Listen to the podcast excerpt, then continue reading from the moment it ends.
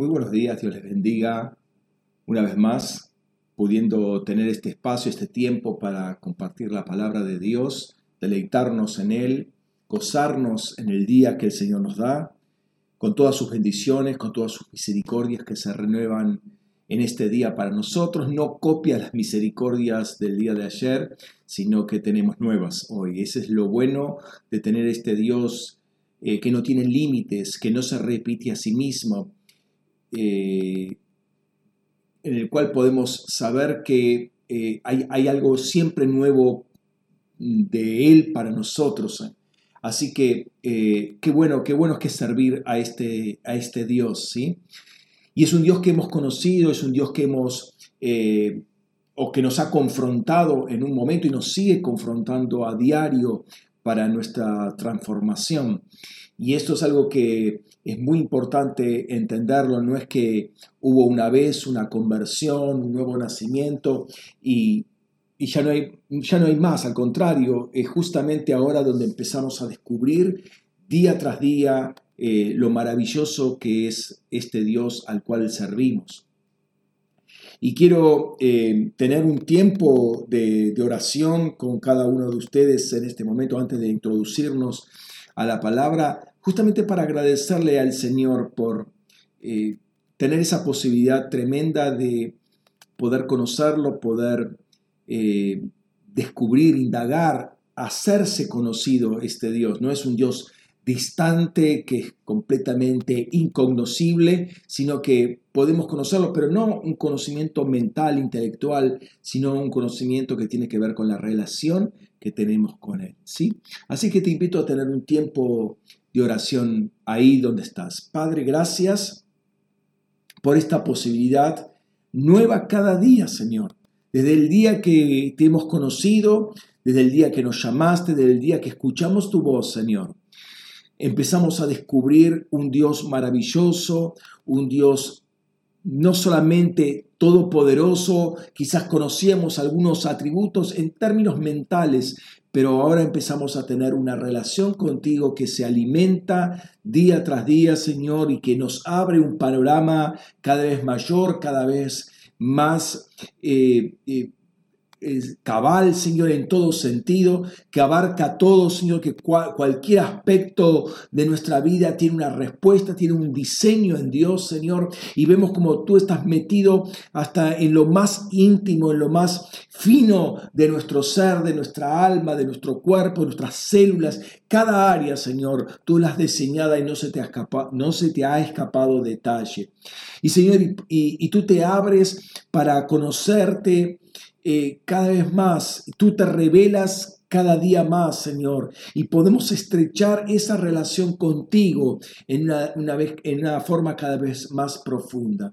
Señor, te damos gracias por esto y queremos iniciar este tiempo, Señor, de reflexión de tu palabra, de predicación, de enseñanza, pidiéndole al Espíritu Santo que una vez más, Señor, eh, dilate nuestros corazones, los amplíe para ver tu inmensidad. Señor, gracias, Señor, por este tiempo. E invocamos eh, tu nombre, Señor, en este momento sobre nuestras vidas, sobre nuestros corazones, sobre nuestro entendimiento, que se abra, que se haga fértil, que se abra, haga maleable todo nuestro ser para ser moldeado a tu palabra, Señor. Y convocamos a los ángeles, Señor, para que esta voz que se suelta, se suelte de la plataforma correcta, Señor, y se distribuya, se, se haga conocida en todos los celestiales, Señor. Que toda palabra, Señor, que vaya en contra de lo que se predica de tu evangelio sea callada en este momento en el nombre de Cristo Jesús por la autoridad, Señor, que tu iglesia tiene, Señor, de entregar, Señor, eh, el mensaje completo de tu palabra y que toda tu toda potestad, dominio, trono que quiera emitir alguna voz, Señor, sea callado en este momento porque dice tu palabra, calle toda la creación porque el Señor habla. Señor, gracias por este tiempo, Señor. Gracias, Señor, toda voz contraria a tu palabra es callada y silenciada en este momento y aún voces internas de nuestro ser que quieren dar sus argumentaciones, que quieren dar sus opiniones, que quieren dar sus molestias, Señor. Ahora todo se calla, todo se sujeta, Señor, a la voz de tu Espíritu. En el nombre de Cristo Jesús. Gracias, Rey. Amén. Amén. Gloria al Señor. Hermanos, Dios les bendiga nuevamente y es un gusto para mí poder estar acá, sobre todo a los eh, hermanos, hermanas de los ministerios Luz de las Aguas a las Naciones. Los saludo con la paz del Señor y todos los que nos están escuchando también tengan las ricas bendiciones del Señor.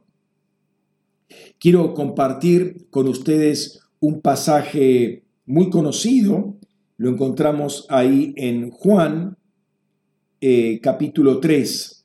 El Evangelio de Juan, capítulo 3, es un pasaje que quizás en algún, algún versículo ya se conoce de memoria porque se lo ha predicado y se lo ha enseñado bastante, ¿no?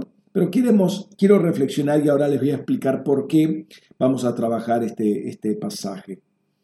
Dice así la palabra de Dios. Había un hombre de los fariseos que se llamaba Nicodemo, un magistrado de los judíos. Este vino a él, a Jesús, de noche y le dijo, Rabí, sabemos que has venido de Dios como maestro, porque nadie puede hacer estas señales que tú haces si no está Dios con él.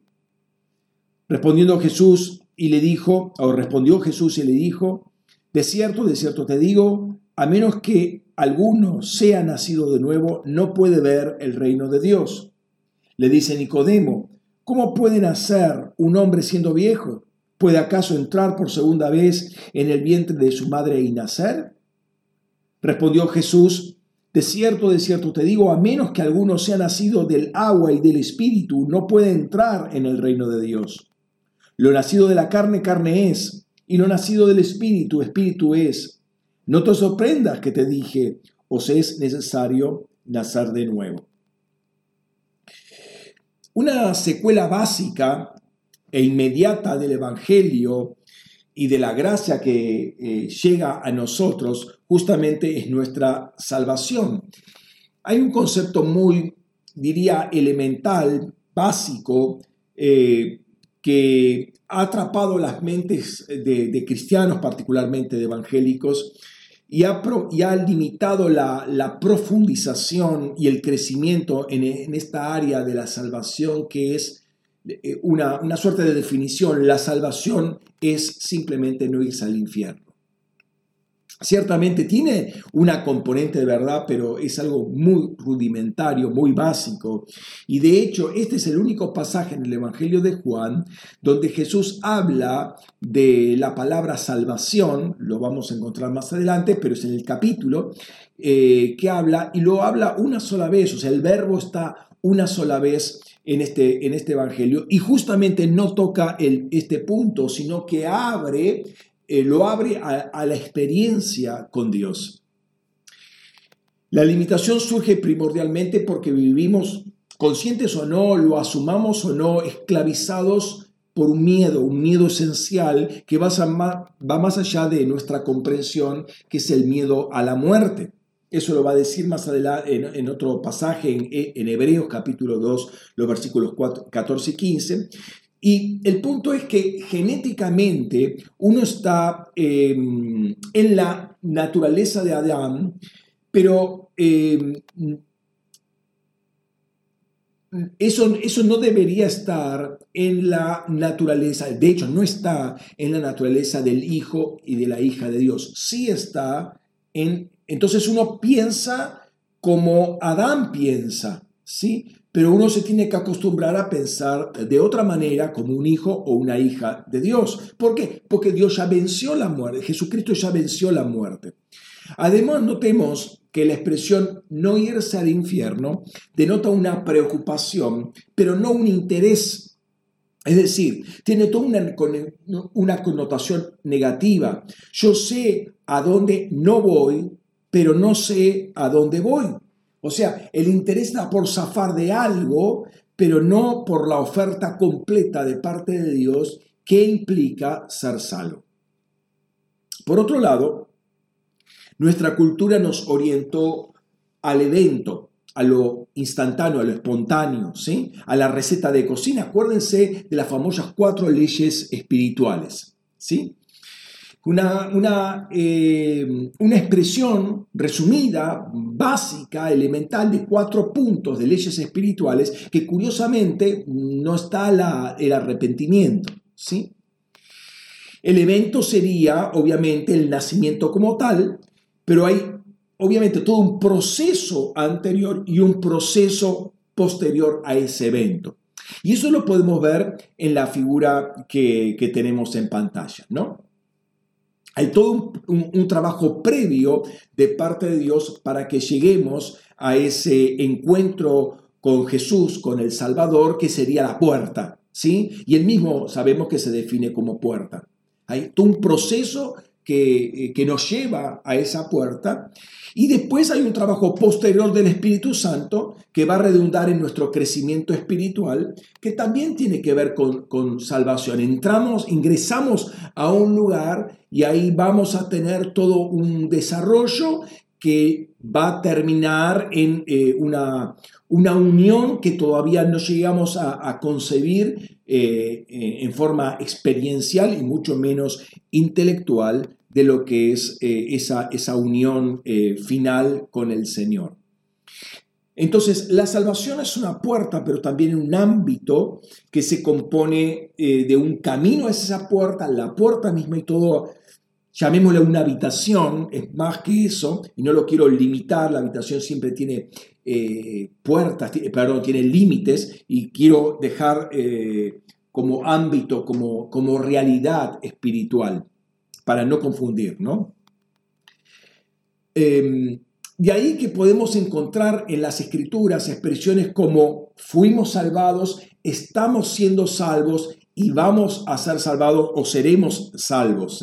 Esto quiere, que, eh, hablar, eh, quiere decir que la salvación va en progreso. Estamos siendo salvados en este momento.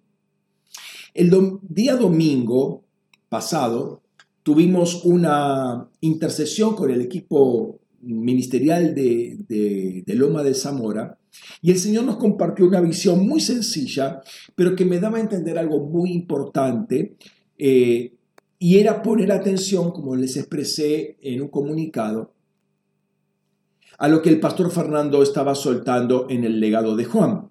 Este jueves no estuvo, pero em, va a estar en jueves sucesivos. Así que invito a todos que puedan tomarse el tiempo para meterse en esta página, en la página de Kerigma, y examinar esto. Eso está colgado en la web, de, modo que si no lo pudieron ver eh, cuando se transmitió, lo pueden ver, lo pueden revisar y es muy importante de esto, porque el Señor nos estaba eh, dando aquí eh, la idea que de acá saldría un discipulado, un discipulado con una comprensión más eh, elevada, un discipulado que podríamos llamarlo desde Sion, ¿sí? Así que yo te invito a que revises ese material porque es muy importante. Probablemente cuando llegamos al Señor, alguien nos predicó Juan 3.3, parte de lo cual vimos hoy, ¿sí? Eh, sobre todo ese diálogo con Nicodemo, este personaje muy interesante que aparece ahí, todo un pasaje que se extiende hasta el versículo 21. ¿Quién no ha escuchado, por ejemplo, dentro de este pasaje a Juan 3:16, ¿no? Pero cuando uno comienza a escarbar sobre este diálogo, particularmente de lo que Jesús está hablando eh, con Nicodemo, si bien Nicodemo se plantea ciertas preguntas, Jesús va mucho más allá de las preguntas que le plantea y, da una apertura de lo que es el mundo espiritual eh, tremenda, magnífica. Y, quiero de alguna manera ponerme a escarbar un poco de lo que dice acá Jesús, que, y espero que el Espíritu Santo siga abriendo porque creo que es un pasaje muy rico, obviamente como todos en las escrituras, pero cuando uno lo empieza a ver este pasaje muy trillado, muy, muy, muy comentado, muy predicado, pero eh, abre todo un panorama muy interesante, ¿no? Y justamente acá es donde en el, pasaje este, en este diálogo, Juan 3, 16, 17, donde aparece por primera vez y por única vez el verbo salvar, el verbo sozo en, el Evangelio de Juan. Y es importante eh, ver cómo Juan lo expresa y cómo Jesús ve la salvación, porque acá está empezando a hablar de la salvación, pero no desde el espacio-tiempo, sino desde la eternidad. Y si nosotros queremos eh, aprender a, pensar como Jesús piensa, tenemos que pensar que Jesús piensa desde la eternidad. Entonces tenemos que acoplarnos a esa forma de pensar del Señor. Una de las expresiones básicas del discipulado es justamente lo que aparece en lo que se llama, lo que se dio a llamar la Gran Comisión y particularmente cómo aparece esta en Mateo 28, versículos 19 y 20. Dice ahí, yendo pues, discipulad, verbo maceteuo, a todos los gentiles, en otras traducciones a todas las naciones, literalmente todas las etnias, ¿sí? bautizándolos en el nombre del Padre y del Hijo y del Espíritu Santo, enseñándoles a guardar todas las cosas que os mandé. Y aquí yo estoy con vosotros todos los días hasta el fin del siglo. Cuando uno examina este, este pasaje, el único verbo conjugado que aparece es justamente maceteuo, ¿sí? Y lo pone en imperativo. Este es el, el que, el, el único verbo y gobierna, este verbo gobierna sobre tres participios que es yendo, bautizando y enseñando. Este yendo tiene que ver con nuestra responsabilidad evangelística y que colabora eh, en una instancia con ese trabajo que Dios está haciendo en las personas que están siendo salvadas o están llegando a la salvación. Todavía no son salvadas, pero están llegando a la salvación y de alguna manera nuestra predicación, nuestro testimonio colabora con ese trabajo del Señor. Luego viene el bautismo, que más allá de tecnicismos y liturgias enseñadas, enseñadas tiene que ver con experiencia, con una experiencia con el Padre, con el Hijo y con el Espíritu Santo. Y finalmente, la enseñanza de todo el consejo de Dios para nuestras vidas, que más que una enseñanza de tipo académica, tiene que ver con la impartición de vida de parte de Dios. Ahora bien, cuando vemos lo que Jesús dice en Juan, encontramos que hay tres elementos que tienen que ver con nacer, el pasaje que hemos leído. Dice nacer de nueve, versículo 3, y nacer del agua y del espíritu, versículos, versículo 5. Eh, ¿sí? Entonces habla de nacer de nuevo, nacer del agua y nacer del espíritu. Por otro lado, si leemos Juan 1.13, pero lo leo desde, desde el versículo 11, dice, a los suyos vino y los suyos no lo recibieron, pero a todos los que lo recibieron, a los que creen en su nombre, les dio potestad de ser hijos, de, de llegar a ser hijos de Dios. Ahora, noten, los cuales no fueron engendrados de sangres, ni de voluntad de carne, ni de voluntad de varón, sino de Dios. Entonces, comparando este versículo con los versículos Juan, de Juan capítulo 3, versículos 3 y 5, encontramos que hay un contraste en este nacimiento de Dios con eh, el nacimiento o los nacimientos del hombre o el nacimiento natural. Acá está, está hablando de un nacimiento natural que tiene que ver con, una, con un triple nacimiento o con tres nacimientos. ¿sí? Habla de nacimiento de sangres, habla nacimiento de voluntad de carne y un nacimiento de voluntad de varón. Es un nacimiento natural, un nacimiento triple o tres nacimientos, ¿no? Ahora, eh, eh, el hecho que ahí, y yo subrayo en ese, en, ese pasaje, ek, no fueron eh, genau, es el verbo nacer, ek sangres, y lo pone en plural, ek voluntad de varón y ek voluntad de, eh, y perdón, ek voluntad de la carne y ek voluntad de varón, sino ek de Dios, ese ek, esa preposición, habla de eh, procedencia, habla de fuente. Entonces, ¿qué es el nacimiento ek sangres? Tiene que ver con el aporte netamente humano eh, adánico, si se quiere, en el sentido de biológico, genético, habla de mezclas de sangres, ¿sí? Todas las sangres de la humanidad se van a mezclar de alguna manera, o el aporte que tienen esas sangres, sangre no en el sentido de solamente líquido eh, sanguíneo que circula por la, por la vena, sino la humanidad, las humanidades que se juntan a partir de un matrimonio, pero que vienen de, finalmente, desde Adán y Eva, ¿sí? Después de, está el nacimiento ex carne, que tiene que ver con la voluntad caída, corrompida, rebelde.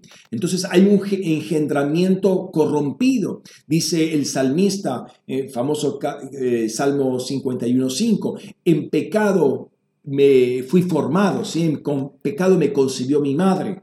O sea, la naturaleza caída tiene una voluntad rebelde a los designios de Dios. Hay una corrupción acá que se te está también también se está transmitiendo.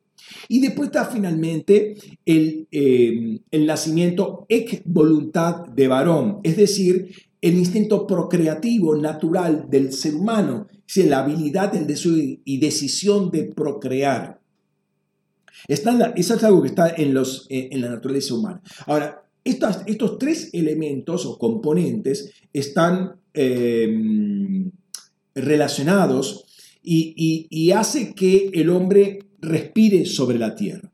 Ahora, estos tres nacimientos están correlacionados el uno con el otro, están combinados, uno no se puede dar sin el otro. O sea, la naturaleza humana, primer aspecto, eh, no puede canalizarse sino por la eh, vía del tercer aspecto. ¿sí?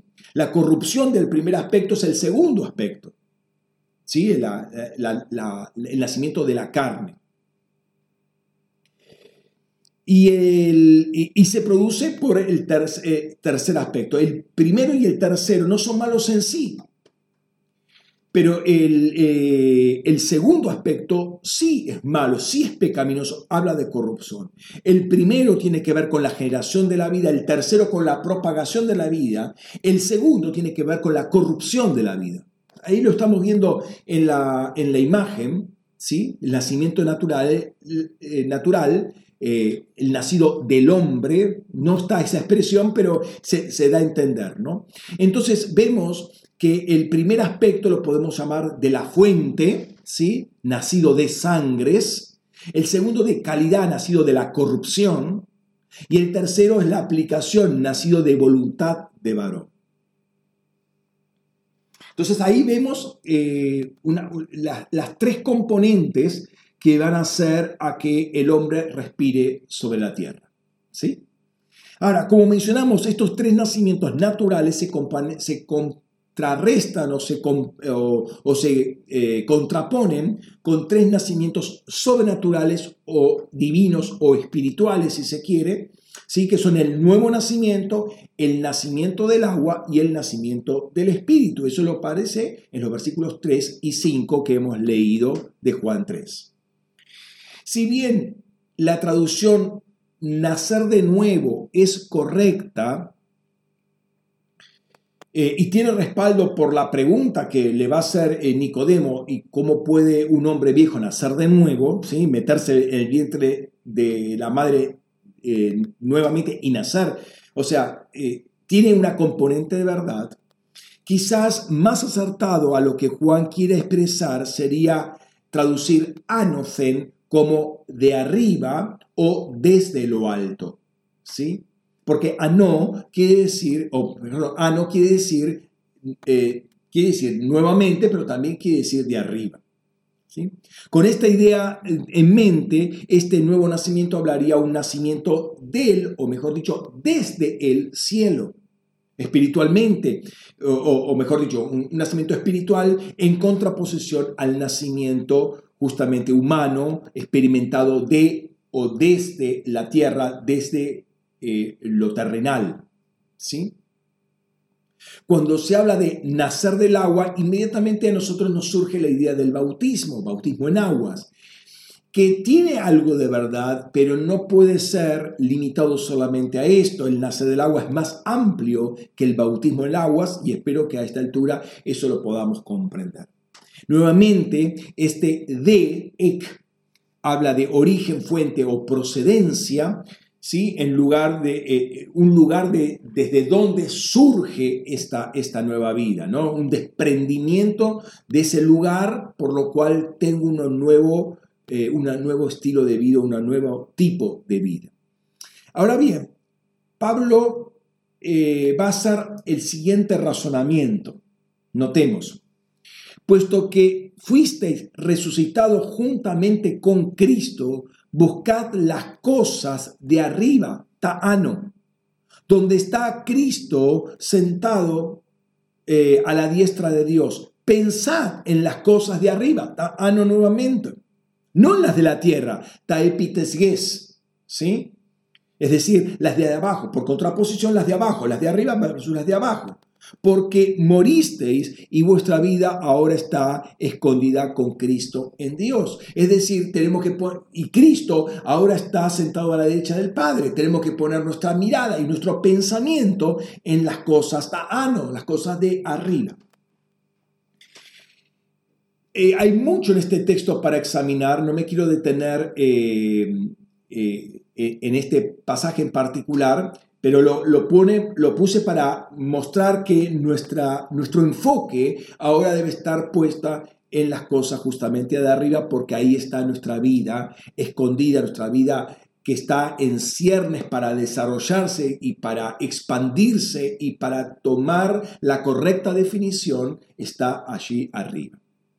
El tercer nacimiento es desde Ek, el espíritu, y todos han coincidido, de nuevo, que esto tiene que ver o está íntimamente relacionado, o es justamente el bautismo en el Espíritu Santo.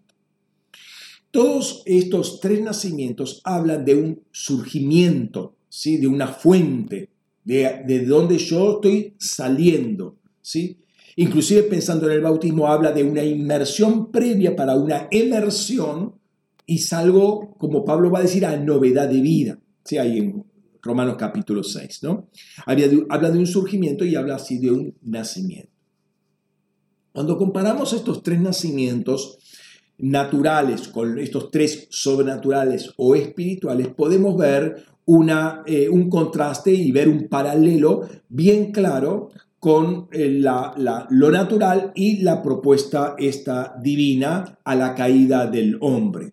Vemos así una fuente, el Padre, el que da la naturaleza, un Hijo, el que paga el precio, y el Espíritu Santo que aplica, ¿sí? O hace efectivo la obra de Cristo. Tenemos este, una, una correspondencia de estos tres elementos de la fuente humana con la fuente divina, de la calidad humana con la calidad divina y la aplicación humana con la aplicación divina. O sea, hay una respuesta de parte de Dios para toda la problemática en la cual se enredó el hombre en el momento de caer. ¿Sí? Quiero que comencemos a considerar eh, el nacimiento de Dios. Hoy vamos a hablar eh, en forma genérica de este, de este nacimiento de Dios, ¿sí? de estos tres, fuente, calidad y aplicación, el Padre, el Hijo y el Espíritu Santo, aunque entendamos una cosa, cuando se habla de nacimiento ex Padre, ex Hijo, ex Espíritu Santo, no lo menciona así, sino eh, nacer de arriba, sería el nacimiento del Padre, nacer de las aguas, el nacimiento del Hijo, nacer del Espíritu, el nacimiento del Espíritu Santo. Eh, todo esto es el nacimiento de Dios, nuestro nacimiento de Dios, ¿sí? Aunque puede haber eh, una forma combinada cuando se habla del nacimiento de Dios con el nacimiento del Padre, ¿sí? Pero vamos a tomarlo en forma completa en este momento. No quiero hablar de filosofía, ni particularmente de ontología, que es la rama de la filosofía que trabaja el ser, pero hay algo muy importante y es justamente el ser. qué somos o quiénes somos. No saber esto hace que tengamos una imagen muy distorsionada de nosotros mismos y en consecuencia de todo lo que tenemos a nuestro alrededor o con lo que interactuamos. Consecuencia inmediata de esto, que seamos derrotados por varios frentes, ¿sí? Y no podamos avanzar. Si no sabemos quiénes somos, a ver, como comúnmente se dice, quiénes somos en Cristo, quiénes somos en el Padre, quiénes somos en el Espíritu Santo, o sea, quiénes somos en nuestro nuevo nacimiento de Dios, de Dios, vamos a ser derrotados porque no nos conocemos como realmente somos. No conocemos la obra de Dios en nosotros. El domingo anterior vimos el pasaje donde eh, el testimonio de 10 de los 12 espías prevaleció sobre los 12. Y ellos, eh, por lo que dijeron, dice que difamaron la tierra por poner un bendito pero. Lo que dijo Dios tiene razón, pero lo que no nos dijo Dios es lo que había. Pero a Dios no le, importaba lo que, no le importaba lo que había. Le importaba, le importaba que nos importara a nosotros lo que Dios decía y era entren y conquisten la tierra. Nosotros ponemos las cosas que nosotros vemos, pero lo que nosotros vemos no es el punto. El punto es ver como Dios ve. Y si Dios nos dice, vayan es porque nos ve conquistadores, nos ve con la capacidad suficiente de ir y poseer la tierra. Ellos dicen, y vimos allí a los nefileos, o los nefilim, los nefileos, y parecíamos langostas ante sus ojos. En definitiva, ellos se sentían así y creían que ellos los veían así. Pero en ningún momento se habla de una interacción entre unos y otros. O sea que eso es un invento. Era una percepción que ellos tenían de cómo ellos, los, los cananeas, los veían a los judíos. Como dijimos en esa oportunidad, cuando creemos lo contrario a lo que Dios dice, primeramente nosotros nos vemos en forma distorsionada y en segundo lugar vemos a todo el mundo alrededor también distorsionado. ¿Por qué? Porque nosotros somos ese filtro. Nosotros somos ese filtro. Ese filtro ha sido lavado por la sangre de Cristo. Y no podemos seguir viéndonos con el filtro sucio.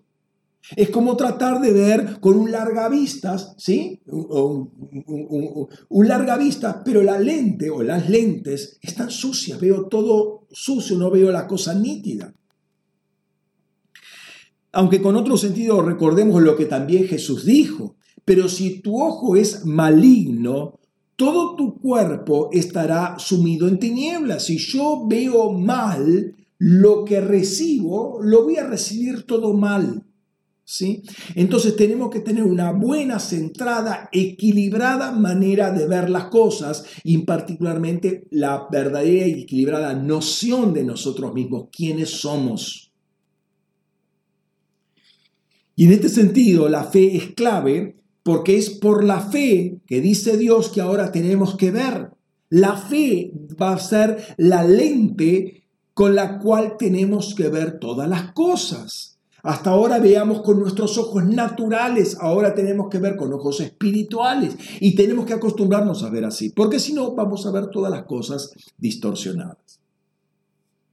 Pablo también va a decir lo siguiente, Romanos capítulo 12, versículo 3. Por la gracia que me fue dada, digo a cada cual que está entre vosotros, que no piense más altamente de lo que debe pensar, sino que piense con sobriedad, según la medida de fe que Dios dio a cada uno. La fe determina nuestra correcta manera de pensar. La fe Em, em, que nos ha sido impartida no nos da pie para fantasear. Tenemos que eh, basarnos en esta eh, fe que nos conecta de alguna manera, basarnos obviamente en Cristo, pero la fe nos conecta con esa realidad. Tenemos que pensar según la fe, la medida de fe que tengamos. Todos tenemos una medida de fe. Yo no puedo decirte que tener la misma fe que yo tengo ahora. Eh, ¿Por qué? Porque hay un crecimiento. Tengo que pensar con la medida de fe, pero también tengo que crecer en esa fe. ¿sí? Lamentablemente se ha manoseado mucho este tema de fe y obligar a la gente a creer con una fe que no tiene. Lo que yo te tengo que decir es, crece en la fe, porque es posible crecer. Y cuanto menos tropiezos pongamos, o cuanto menos eh, palos en la rueda haya, vamos a crecer más rápido en la fe. Entonces tenemos que despejar el camino de toda piedra, de toda eh, inconveniente que haya, de todo palo en la rueda que se quiera poner para poder avanzar eh, en ese crecimiento de fe. Entonces, en la medida que crecemos en fe, vamos a pensar eh, con más claridad y con más altura en todo, pero particularmente en lo que somos. Cuando tenemos una buena medida de lo que buen entendimiento de lo que somos, vamos a tener un buen entendimiento de nuestro entorno. ¿Qué pasa con esa persona que habla mal de sí mismo. Se dice a sí mismo cosas que no corresponden a la realidad. Se ve desde el humano, se ve al espejo natural. ¿sí? Si esa persona nunca se le dijo quién era en el Señor o nunca leyó las escrituras, claro que eh, no va a saber lo que Dios dice de ella. Obviamente el Espíritu Santo le puede revelar, ¿no?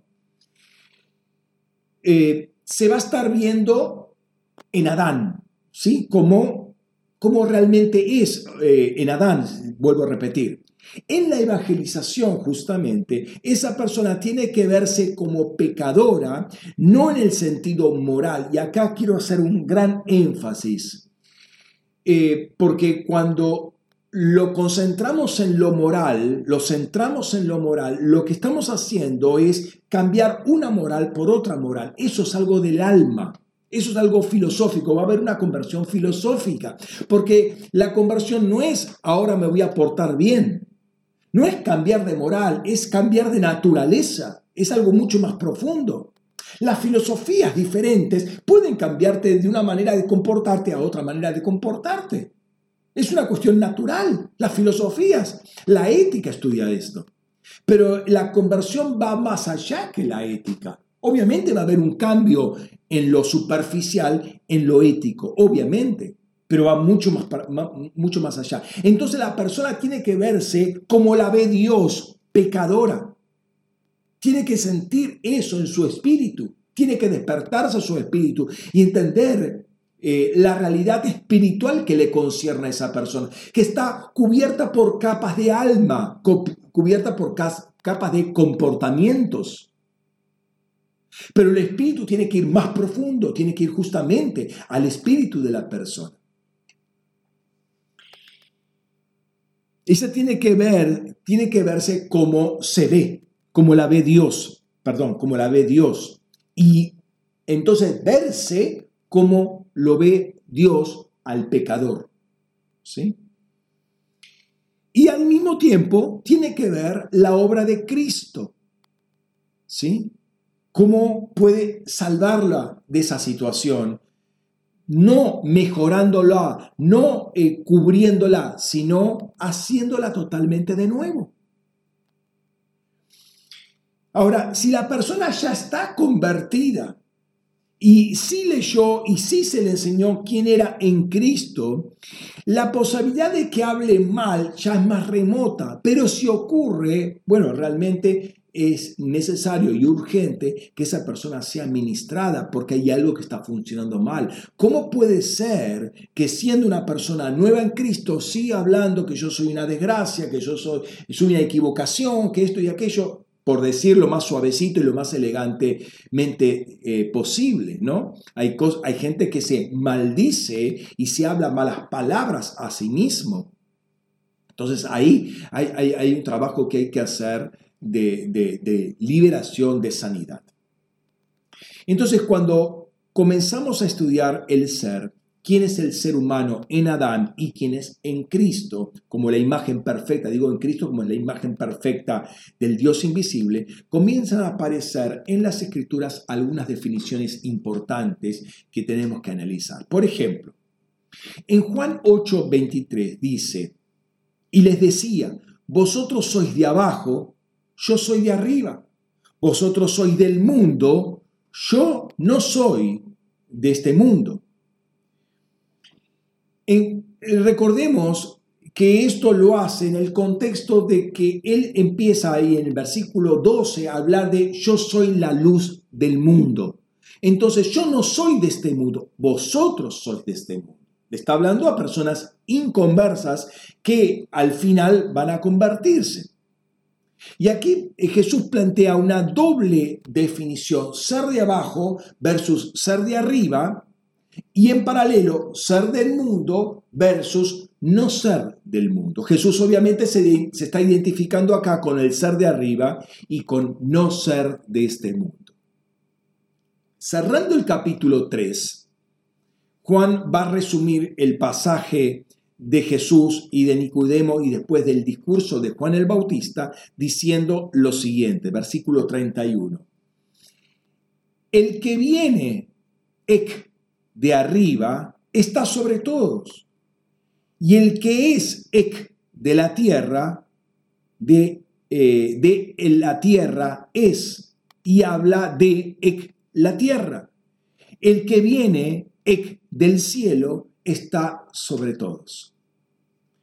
Eh, hay una, pequeña modificación con respecto a la Biblia textual, cuarta edición, que es la que estoy leyendo, para marcar una diferencia en las dos primeras partes, porque eh, dice, el que es de la tierra es de la tierra, eh, pero lo dice en griego, lo dice en forma diferente, entonces para darle el énfasis correspondiente, de la tierra es, le estoy cambiando el verbo ser de estar adelante a estar atrás, ¿no? Eh, y acá pone un contraste el que viene del cielo y el que es de la tierra. ¿Sí? Ahora quiero resaltar en este versículo la parte que lo pongo ahí en verde, que es la parte central. ¿sí? Notemos que hay tres oraciones ahí. Eh, la, mm, de, las dos en azul están en paralelo, la, la central que está en verde. Noten como está escrito, el que es on, el verbo eimi, el verbo ser o estar, está en participio. El que es on de la tierra, y ahí está el ek, o sea, el que viene de la tierra, de la tierra ek es, estilla, ahí el verbo está en activo, en presente activo del indicativo y habla de la tierra. La primera parte está hablando de la esencia, la segunda parte habla de la pertenencia. Es un detalle, pero uno lo empieza a analizar y empieza a entender lo rico de, este tema, ¿no? Utiliza el verbo eimi, pero en dos formas diferentes y siempre el ek, eh, el que habla de, fuente, ¿sí? de, de procedencia. Ahora, lo segundo que quiero eh, referirme a este pasaje, eh, lo vamos a ver poniéndolo de otra manera, y permíteme ponerlo de esta manera, eh, como muestra ahora la, siguiente figura. Es el mismo pasaje, pero de otra manera. Pero primero veamos este, este, este dibujo. Este es un cuadro común, ¿sí? un, en este caso es un tríptico, son tres partes, la parte central y las dos alas laterales, aparentemente está, está pintado en madera. Eh, pero lo que quiero que detenerme es en la pintura como tal, espero que la vean en tres partes, y el marco, eh, o el marco que no es lo más relevante, ¿sí? Eh, pero el marco me limita la pintura. ¿sí? el marco de alguna manera me presenta a la pintura. Hay, tiene que haber una correspondencia entre el marco y la pintura. Estoy, hablando en términos clásicos. Entre el marco y la pintura. El marco no puede ser más importante que la pintura. La atención del, del visitante debe estar puesto en la pintura, no en el marco. El marco me limita la pintura y me la presenta, me orienta al, al espectador a ver dónde está la escena. Entonces debe haber un balance entre marco y pintura. Entonces, ahora sí, veamos el versículo 331, pero escrito de esta manera. Vemos la oración inicial arriba, la oración final abajo y la oración central en el medio. Notemos que la oración de arriba, la primera oración y la tercera oración básicamente dicen lo mismo y está poniendo en correspondencia arriba con el cielo. Pero dice lo mismo. ¿Entienden? Esto es lo que técnicamente se llama una inclusión. ¿Qué quiere decir? Que lo del centro está incluido en ese borde que funciona como marco, un marco de definición. Entonces ahí lo vemos ¿Ven? Es como si fuera un marco y es correspondiente porque está hablando del que viene de arriba, es Jesucristo, ¿sí? Que es el alfa y el omega. Entonces que de alguna manera es quien define todas las cosas y quien define a la persona de adentro, ¿sí? Que es el ser humano. Pero en este caso es el, el, ser humano caído, el que es de la tierra, el que de la tierra es el que habla de la tierra. ¿Sí? Entonces, lo importante no es el marco, es el centro. Es lo que se define en el centro. ¿Sí? Pero cuando uno examina ese centro, dice, se queda con, con algo como diciendo, sí, pero acá falta algo. Porque tan importante es que me hable del hombre. O sea, me, me planteo si, eh, si no falta algo acá. ¿Sí? Entonces, este lienzo, que si, si me presenta un marco, Dios me tiene que dar una revelación. Y no decirme que el hombre es simplemente un ser humano que es de la tierra. ¿Cuál es la revelación acá? Entonces yo me pongo a pensar si acá no hay una elipsis. ¿Qué es una elipsis? es una omisión deliberada para llamar la atención del lector. Una omisión deliberada. ¿sí? En un, público que era eh, fundamentalmente oyente, el oído estaba muy entrenado. El marco, justamente eso, cuando se empieza una, eh, de una forma y se termina de la misma manera, acuérdense, por ejemplo, de eh, el Salmo 8, empieza de una manera y termina de la misma manera. Entonces me da, da la idea que todo lo que se estuvo diciendo es un todo. ¿Sí? Y ahí termina la idea, termina el párrafo, como quien dice. Entonces, eh, cuando tengo la, oración solamente escrita en azul oscuro, digo, eh, acá, acá falta algo, porque para decirme esto, ¿dónde está la revelación de todo esto? Entonces, eh, me da la intención, me da el, el lector, se detiene como diciendo, acá falta algo. Entonces es lo que se llama una elipsis, una omisión deliberada para llamar la atención en lo que no está, para que la persona piense que ahí tiene que haber algo que es justamente revelador. ¿Cuál sería la elipsis? Justamente lo contrario a lo que se está afirmando en la oración que está escrita. ¿Qué es lo contrario? El que viene del cielo, del cielo es y habla del cielo. Entonces, la pintura, el cuadro que Dios está mostrando, que Jesús está revelando, que está, mostrando dos personas contrastadas. Por un lado habla del hombre descendiente de Adán y por el otro habla de Jesucristo.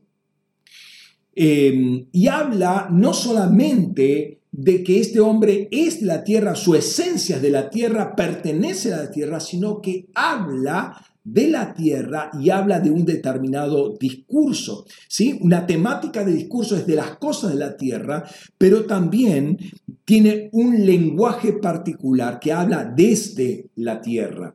¿Sí? Está aclarando una plataforma del lenguaje, una plataforma de experiencia, una plataforma de naturaleza. ¿Sí? Y esto lo contrasta justamente con Jesús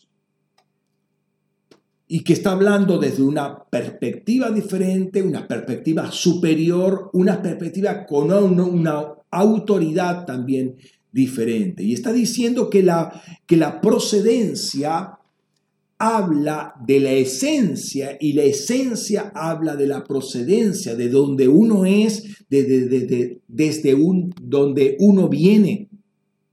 Es que, fíjense que, que, eh, que, está dando unos detalles muy, muy, muy particulares. Y de lo que uno habla es de lo que uno es y de donde uno viene. Y esto, esto es tremendo porque se aplica literalmente a nosotros si entendemos de dónde hemos nacido. Todo esto va a resultar en un discurso particular, de, una temática particular. Y esto tiene que ver mucho de, a ver, cuál es o cómo es nuestro lenguaje. Acuérdense que de la abundancia del corazón habla la boca. ¿Qué es lo que está abundando en nuestro corazón? También leímos al principio lo que es nacido de la carne, carne es, y lo que es nacido del espíritu, espíritu es. Y ahí vuelve a poner la partícula, esta, la, mm, eh, la preposición ek, ¿sí? Lo que es nacido, ek de la carne, ek eh, de la, eh, la carne, es, y lo que es nacido del espíritu, espíritu es. Entonces está relacionando el ser del cielo con el ser de la tierra, el ser del espíritu con el ser de la carne. Veamos otro ejemplo. En Pablo, por ejemplo, Pablo hace algo similar, aunque en otro contexto. Notemos.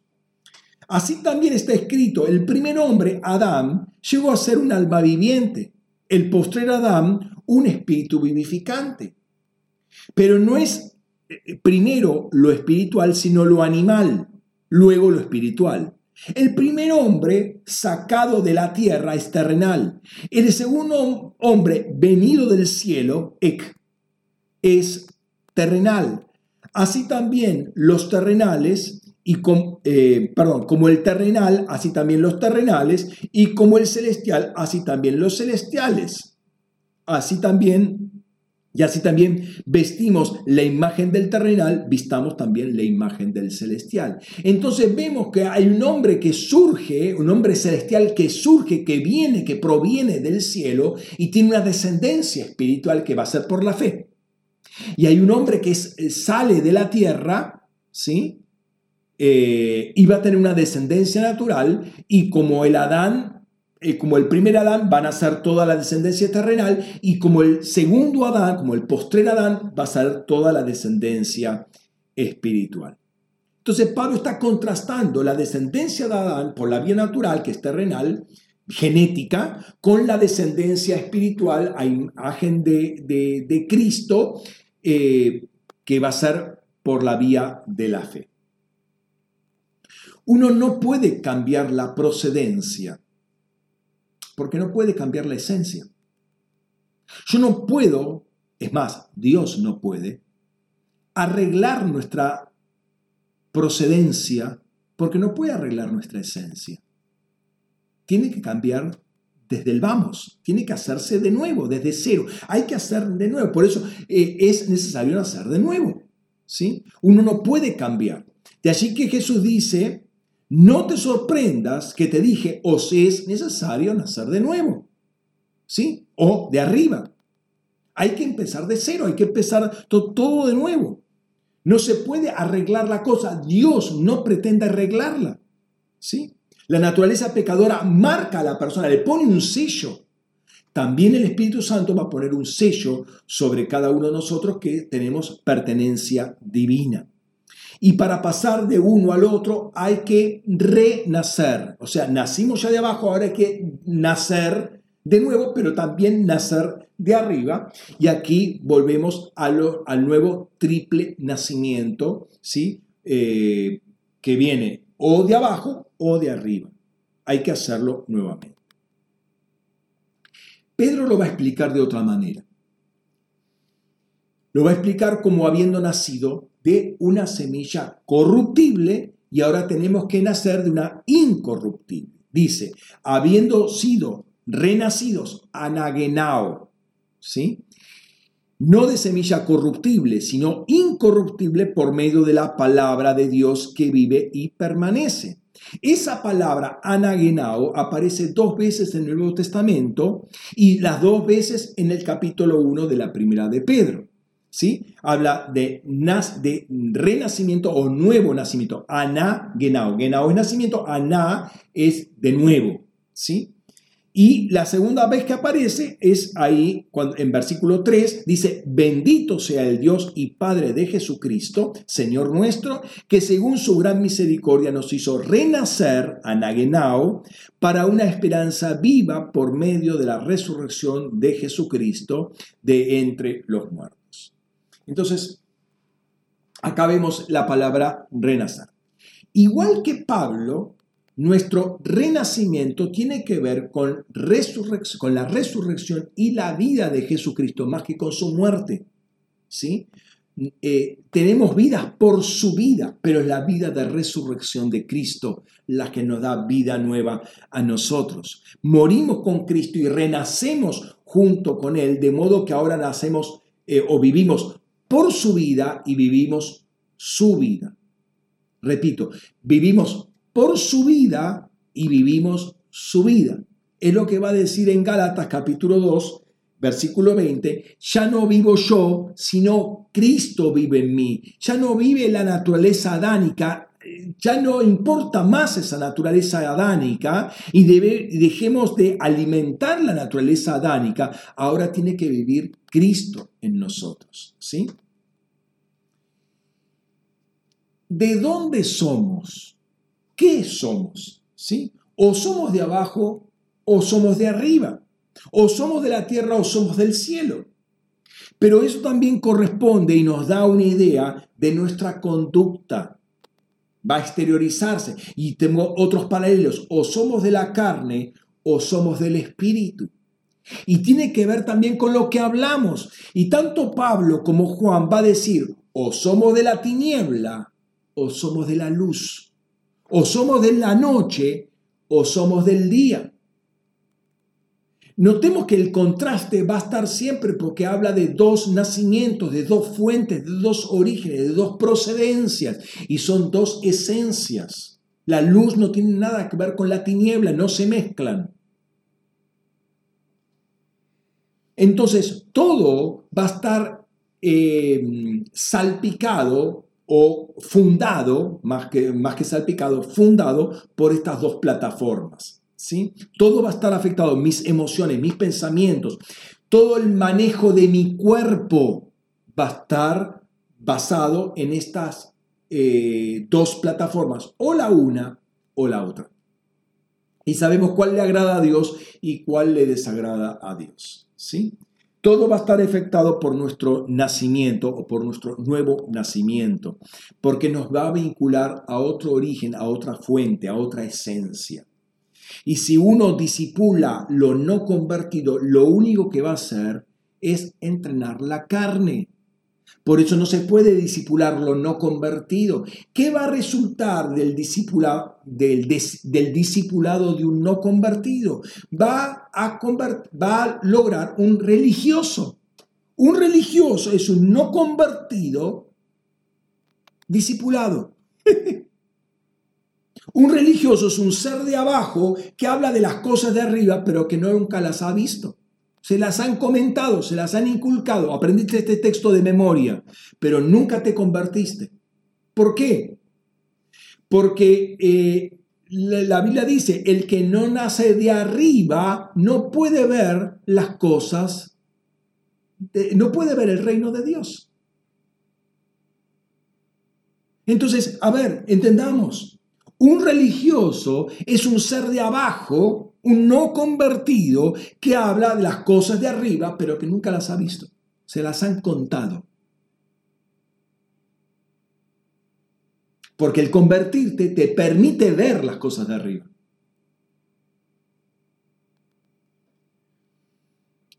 Ante estas dos alternativas de esencias y pertenencias, ¿cómo es que el nacimiento de arriba opera el corte y reconexión, es decir, cómo me entro a conectar con las cosas de arriba y cómo corto las cosas de abajo.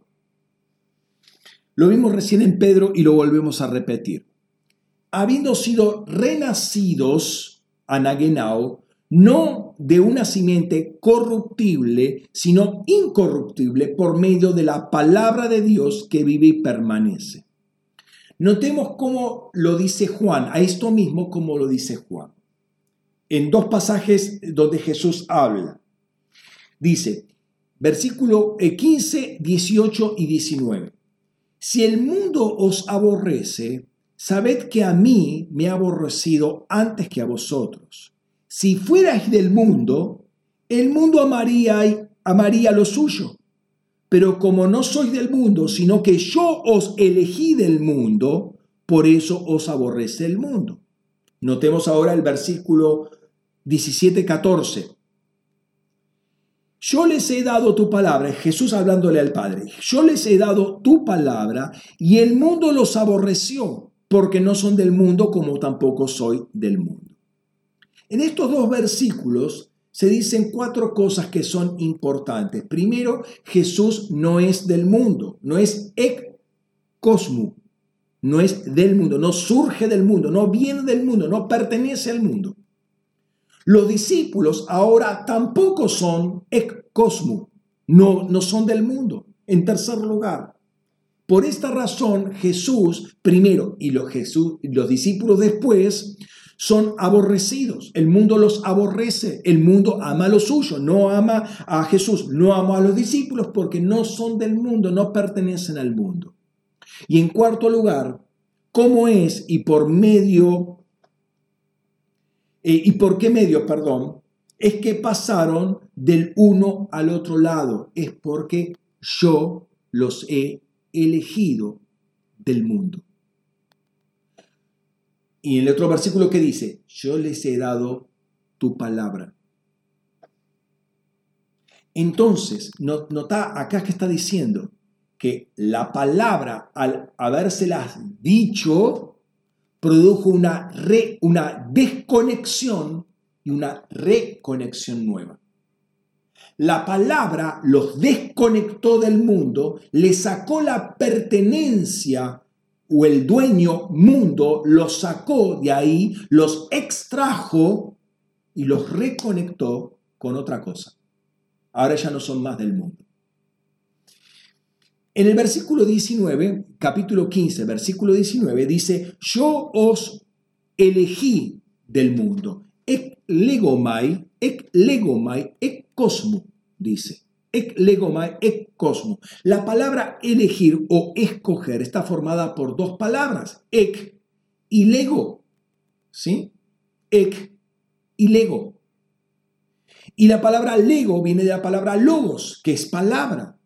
De modo que la elección implica una expresión verbal, pero también implica una extracción, porque yo los elegí, los ek lego, del ek mundo. Entonces, por un, un pronunciamiento verbal, Jesús nos escoge y nos extrae de la pertenencia al mundo para pertenecer a sí mismo. Pertenecemos ahora al que nos rescató. Antes pertenecíamos esclavizadamente al mundo. Ahora por la palabra que Él dio nos eligió, nos predicó creímos en esa palabra, y ahí viene el tema de la fe que ya lo voy a tocar, y nos sacó, pero ahora pertenecemos a otra. Ya no pertenecemos al mundo, pertenecemos a Cristo. No estamos sin dueño, estamos con un dueño que se llama Cristo. Entonces, esa expresión, yo hago de mi vida lo que quiero, es un grito de rebeldía infundado totalmente, engañoso eh, hasta las nubes, y eh, totalmente falso.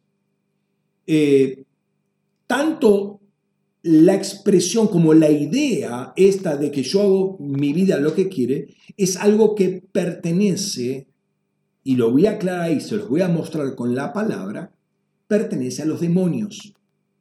Ahí son demonios. Cuando uno dice, yo de mi vida hago lo que quiero, eso es algo que viene del mundo y viene de espíritus demoníacos. Ahí no es ni siquiera el hombre que está hablando. ahí están hablando demonios. Y te dije, te voy a demostrar esto. ¿Mm? Aguanta un poquito.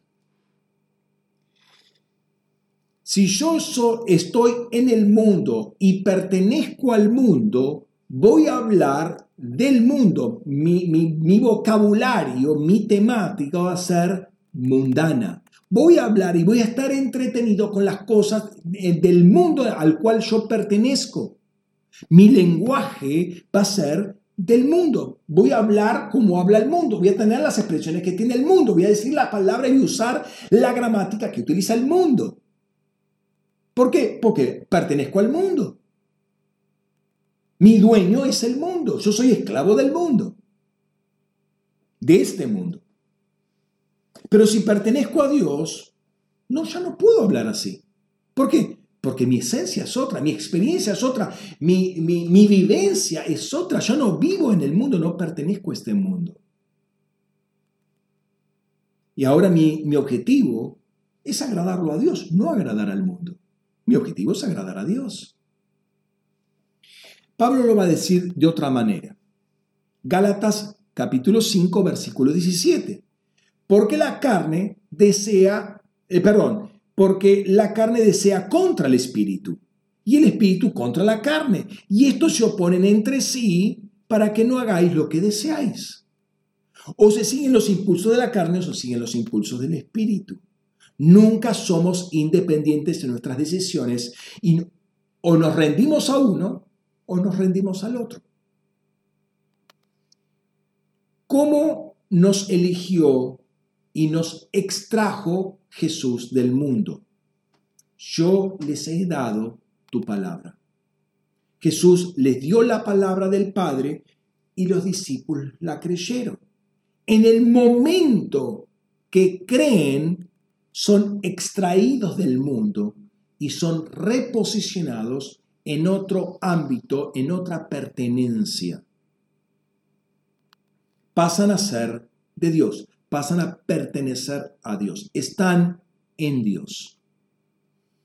Entonces, la impartación por parte de Jesús y recepción por parte de los discípulos de la palabra desconecta al discípulo del mundo, de la esfera de ideas, pensamientos, cosmovisiones, proyectos, agendas, filosofías, cultura, todo lo que ustedes pueden imaginarse del mundo contrarias a Dios para ubicarlo en otro lugar, del cual ahora obviamente tenemos que aprender. ¿Por qué? Porque tenemos un cúmulo de años de enseñanzas y, de, y de amoldamiento a este mundo y ahora tenemos que desaprender todo esto y aprender lo que este, es la esfera de Dios.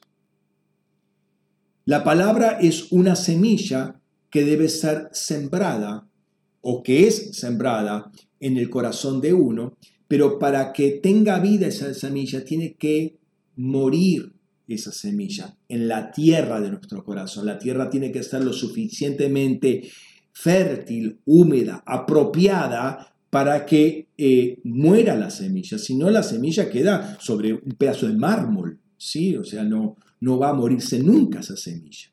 La semilla debe morir en la tierra que es nuestro corazón. Si uno ve una semilla natural, termina desapareciendo en la tierra. La tierra se la come, se la chupa conforme toma lo necesario de la tierra y la semilla se transforma en planta. ¿Sí? La palabra tiene que producir algo en nosotros. Absorbe toda nuestra muerte.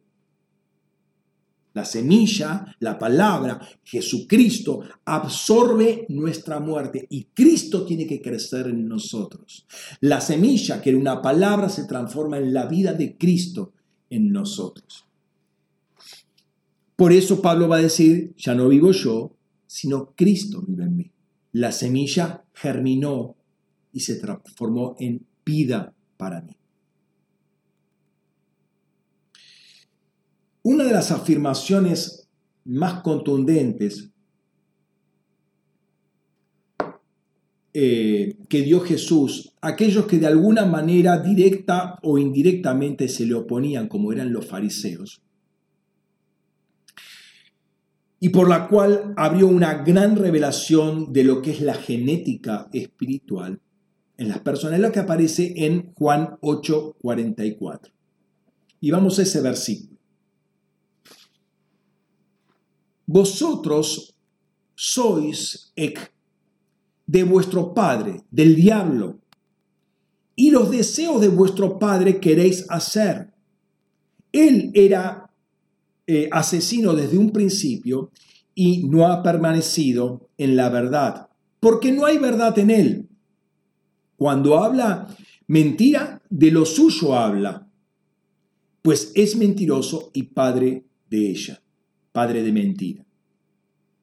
Esa eh, preposición ek, nuevamente, denota procedencia. Es decir, que no solamente hay una pertenencia, sino hay una procedencia. Es bien sabido que ser hijo de, dentro de este contexto, dentro del contexto judío, no solamente habla de, procedencia eh, del progenitor inmediato, ¿sí? Eh, mi padre es el que, el que, me, el que me concibió, ¿sí? sino habla de una, em, eh, de, una, de una similitud de corazón. Por eso Jesús era el hijo de David, no porque David fuera su papá, sino que había una identificación entre, eh, en, un determinado sentido, entre lo que David era y lo que Jesús era. Se identificaba el corazón. Dicho sea de paso, este versículo, si uno lo mira con atención, nos, eh, nos lleva y nos aclara lo que se dijo en un momento en Génesis 3.15, donde habla de los descendientes de la mujer o el descendiente de la mujer y los descendientes de la serpiente, entendiendo quién es la serpiente. Pondré enemistad entre ti y la mujer, entre tu simiente y su simiente. Él mismo te aplastará la cabeza cuando tú hieras eh, su calcañar. Entonces Jesús es el descendiente de la mujer, está hablando e identificando a los hijos de la serpiente. Por duro que parezca, no son los satanistas, son los religiosos. Por duro que parezca.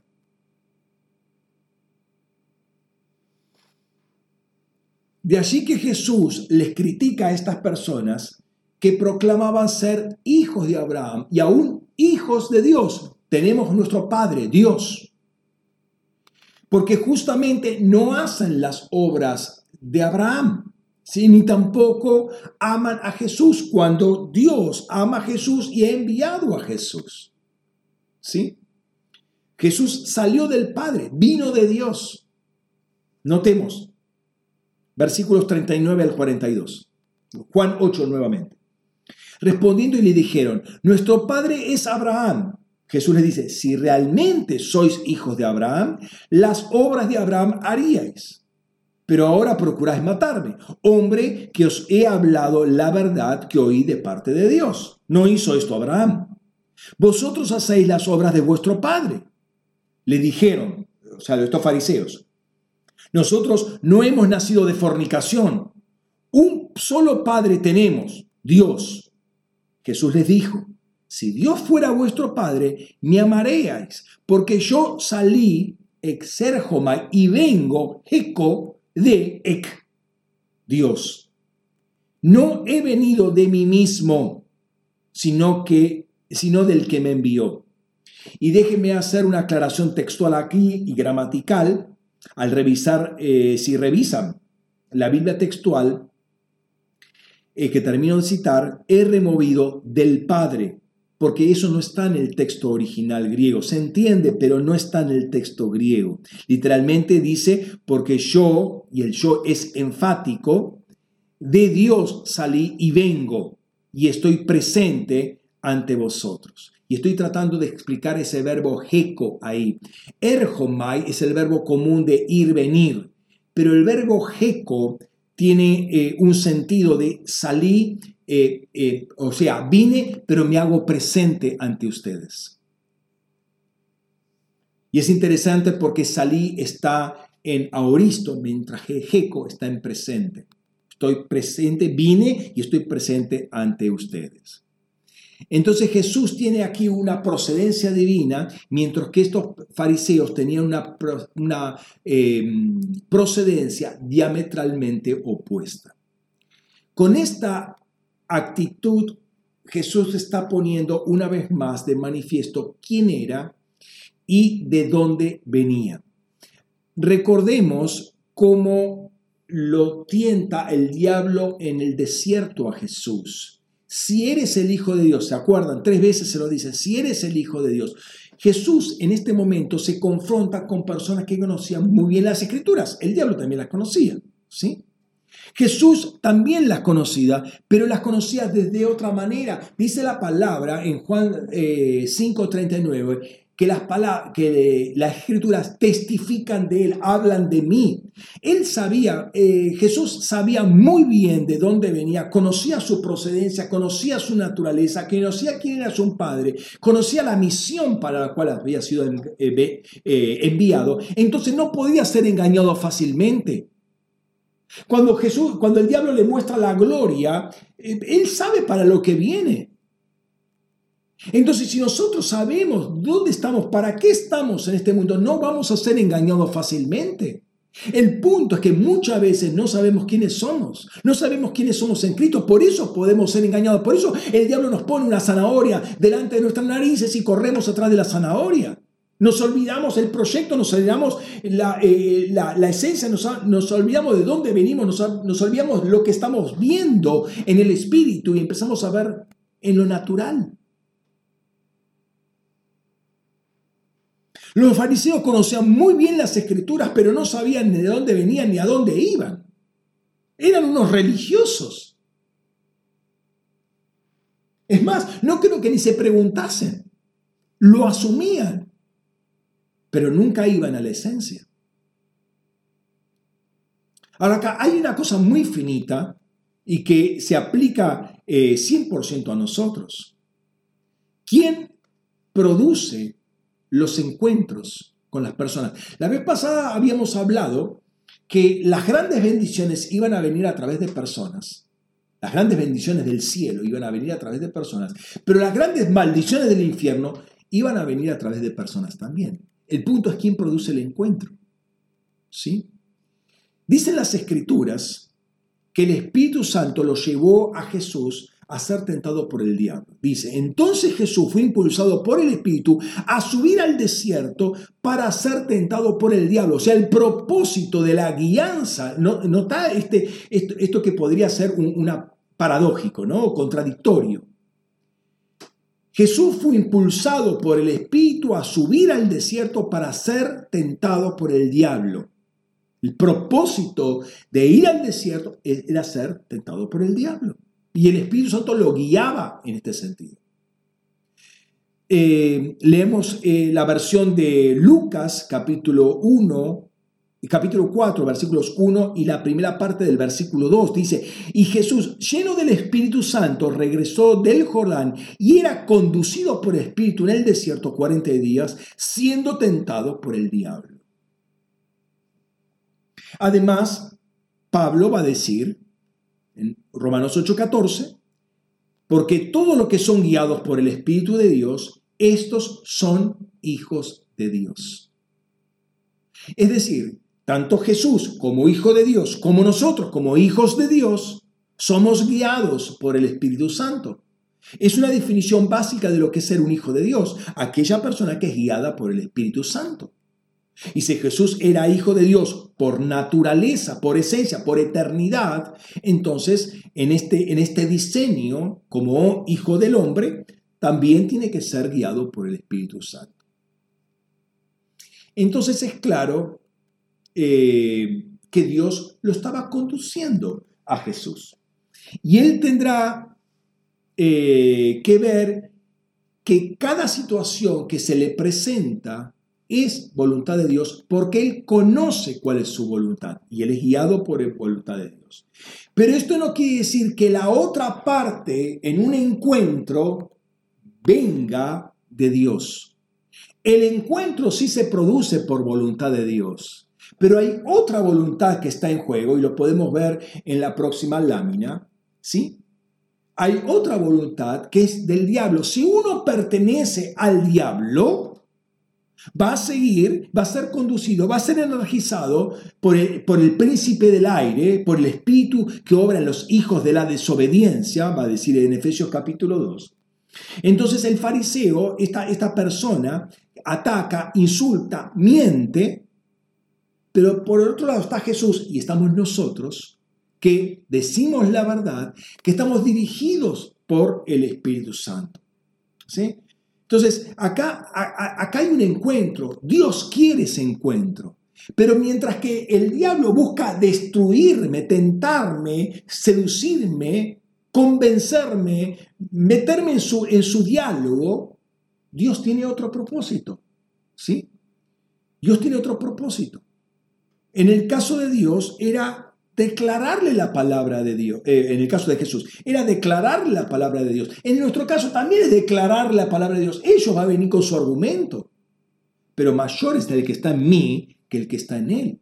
Yo tengo toda la forma de derrotarlo en el espíritu a esa persona que viene con su argumentación, con, con su intención, por medio de la guianza del Espíritu Santo, porque el Espíritu Santo ese espíritu es mucho más poderoso que toda la millonada de espíritus que puede tener esta otra persona, que viene con sus intenciones.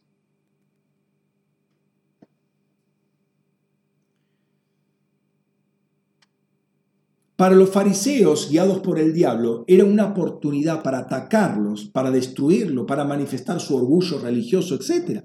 Pero para Dios era la oportunidad de exaltarlo a Jesús y para que los fariseos cuando son conducidos por el diablo escuchen inclusive ahí la palabra de Dios, los misterios revelados de Jesucristo, que se les comunique la verdad, que se comunique la voluntad de Dios y que eventualmente puedan decidir si, si continúan su propia postura o si cambian. ¿Y qué pasa con nosotros? Exactamente lo mismo pasa con nosotros. Lo que tenemos que estar seguros es quiénes somos ¿sí? Eh, que estamos siendo guiados por el Espíritu Santo y que cada circunstancia que hagamos, eh, en cada circunstancia, la voluntad de Dios va a estar presente. Pero no creamos per se de que esa persona que viene es de Dios.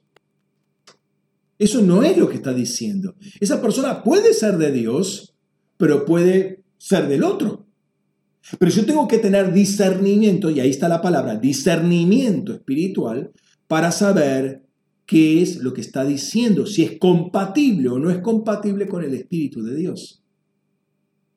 Porque uno habla de lo que es. El diablo de lo suyo habla. El que es de la tierra habla de la tierra. El que es del cielo habla del cielo.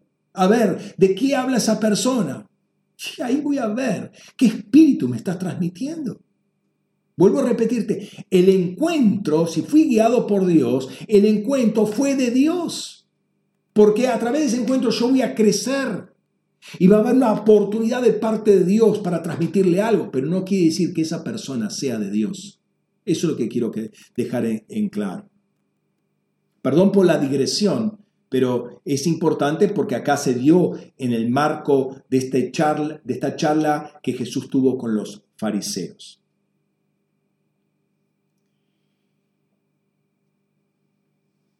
Notemos lo que Jesús, o perdón, lo que, lo que Juan dice en su primera epístola. Primera de Juan, capítulo 3, versículos 7 al 10. Niñitos, nadie os engañe. El que practica la justicia es justo, como Él es justo. El que practica el pecado es del ec, diablo pues el diablo peca desde un principio. Para esto fue manifestado el Hijo de Dios, para que destruyera las obras del diablo.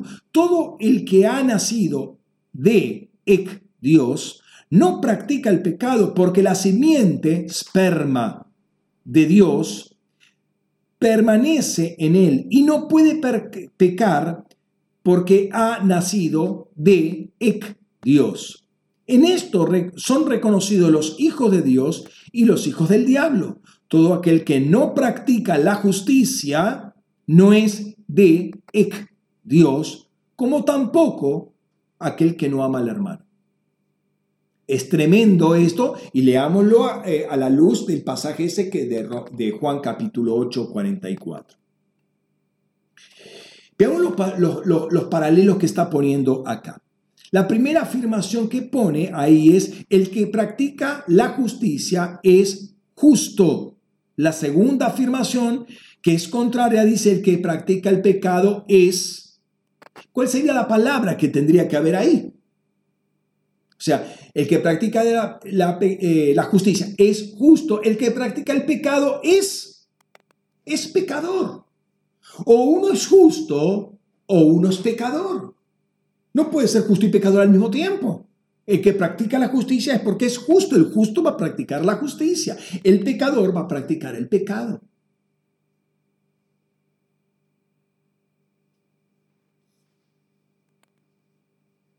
Como Él es justo, dice, ¿sí? Como Él es justo, es Él, ese Él es Jesucristo y está contraponiéndolo al diablo que peca desde un principio, que es injusto, obviamente. El Hijo de Dios, Jesucristo, se manifestó para destruir las obras del diablo. Eh, hacer, eh, ¿cuál es la obra principal del diablo? Es hacer que seamos pecadores establecer la naturaleza pecaminosa en nosotros, pero también es que nuestras vidas estén, estén, en dependencia de Él, de su naturaleza, tener cautivadas las mentes al miedo, eh, tenerlas esclavizadas, llevarlas finalmente al infierno, ser el príncipe de este mundo. Ahora, Jesús venció todo eso, todo lo venció. No tiene más nada que agregar en este sentido, está todo, todo resuelto. Y ahora habla eh, todo el que es nacido de Dios. El nacido de Dios vence al mundo. El que nació de Dios venció al diablo. No por su propia fuerza, sino porque creyó en el que lo venció. Si Jesús lo venció y yo me uno a Cristo por medio de la fe, yo creo en lo que Él hizo, yo venzo porque yo creo con esa fe, con la fe del Hijo. Por esa fe se constituye en un vencedor y no practica el pecado. ¿Qué practica? Practica la justicia. No practica el pecado, practica la justicia, porque ahora se asemeja y tiene la imagen del justo en uno. Ha nacido de Dios. ¿De dónde viene esa, esa persona? Pregunta, ¿de dónde vienes? Esa es la pregunta que nos tenemos que hacer nosotros. ¿De dónde venimos? ¿Somos hijo o hija de quién? Son cosas que tenemos que saber. ¿Cuál es la simiente? ¿Cuál es la esperma que hay en mí? Biológicamente hay una esperma humana, adánica, que transmite la naturaleza pecaminosa. Y lo vimos en la corrupción. Por eso mi hijo, mi hija, eh, va a salir con ese pecado, va a venir con pecado. Biológicamente se va a transmitir eso. Pero también tenemos que saber que hay una esperma divina en nosotros, que es una palabra que nos constituyó en justos.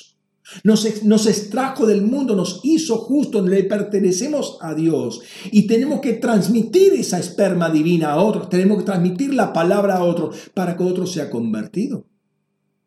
Por una vía genética, biológica, salen hijos de Dios, pero por una eh, vía verbal y de fe salen hijos de Dios. Una vez más, Pedro va a decir, siendo sido renacidos no de una simiente sporá corruptible, sino incorruptible por medio de la palabra de Dios que vive y permanece. ¿Cuál es la diferencia entre sporá y esperma? Es lo mismo.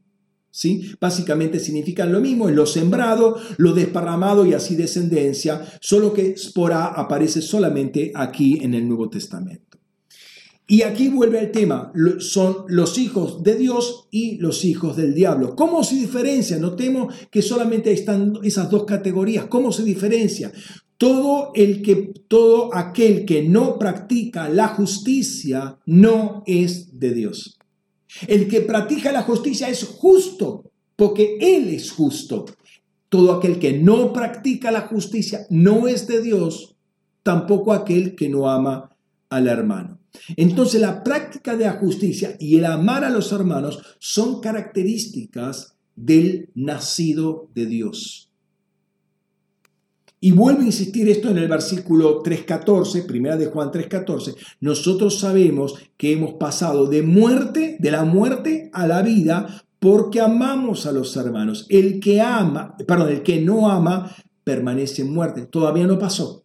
El que no ama todavía no pasó. El que ama tiene la capacidad de amar y pone en práctica esa capacidad de amar. Nuevo nacimiento o nacimiento de arriba o nacimiento de Dios o nacimiento del Padre implica pasar de un ámbito de muerte, y la muerte es un ámbito espiritual, un ámbito de existencia, a otro ámbito de existencia que es la, la vida, la vida eterna. Son dos ámbitos de existencia diferentes. Y como se trata de la vida de Dios, se trata de vida eterna. Muerte es ausencia de vida eterna, es estar fuera de Dios. El pasaje que estábamos analizando era el siguiente, primera de Juan 3:9. Todo aquel que ha nacido de Dios no practica el pecado porque la simiente esperma de Dios permanece en él y no puede pecar porque ha nacido de Dios. Es bastante relevante este pasaje, ¿sí? Eh, y completamente, y eh, complementemos este versículo con, lo que, eh, con este otro que arroja luz en 1 Juan 5, 18. Dice, sabemos que todo el que ha nacido de Dios no peca. Antes bien, el que ha nacido de Dios se guarda y el maligno no lo agarra. La expresión no puede pecar o no peca está en presente del indicativo y esto habla de una acción continua. En otras palabras, el nacido de Dios no puede estar pecando, no puede continuar en una vida de pecado, no puede hacer de su vida una práctica del pecado. Pero el versículo 5-18 dice, antes bien, el que es nacido de Dios se guarda. Ahí pone una, una voz reflexiva, se guarda a sí mismo. ¿sí? Y esta es una actitud que el nacido de Dios tiene porque es consciente de lo que era el pecado, es consciente de lo que era la vieja vida, es consciente de, lo, de la realidad espiritual en la que estuvo y en la que está actualmente. Fíjate lo que dice en Primera de Juan, capítulo 3, los versículos 2 y 3. Amado, amados, Ahora somos hijos de Dios y aún no se ha manifestado lo que hemos de ser. Pero sabemos que cuando Él se ha manifestado seremos semejantes a Él porque lo veremos tal como es. Y todo el que tiene esta esperanza en Él se purifica a sí mismo como Él es puro. Y entonces dice, y el maligno, el poneros, no lo agarra, haptomai, el verbo haptoma quiere decir apegarse a uno, tocar, agarrarlo. ¿Sí? Así que si uno se guarda, ¿por qué? Porque tiene su esperanza puesta en Él, porque quiero ser transformado, quiero ser como Él es. Entonces yo me purifico a mí mismo, me guardo, me guardo de no pecar. Eso es lo que hago constantemente, me guardo de no pecar. Por eso no peca. ¿Por qué? Porque entiendo cuál es la voluntad de Dios, entiendo qué es lo que le agrada al Padre.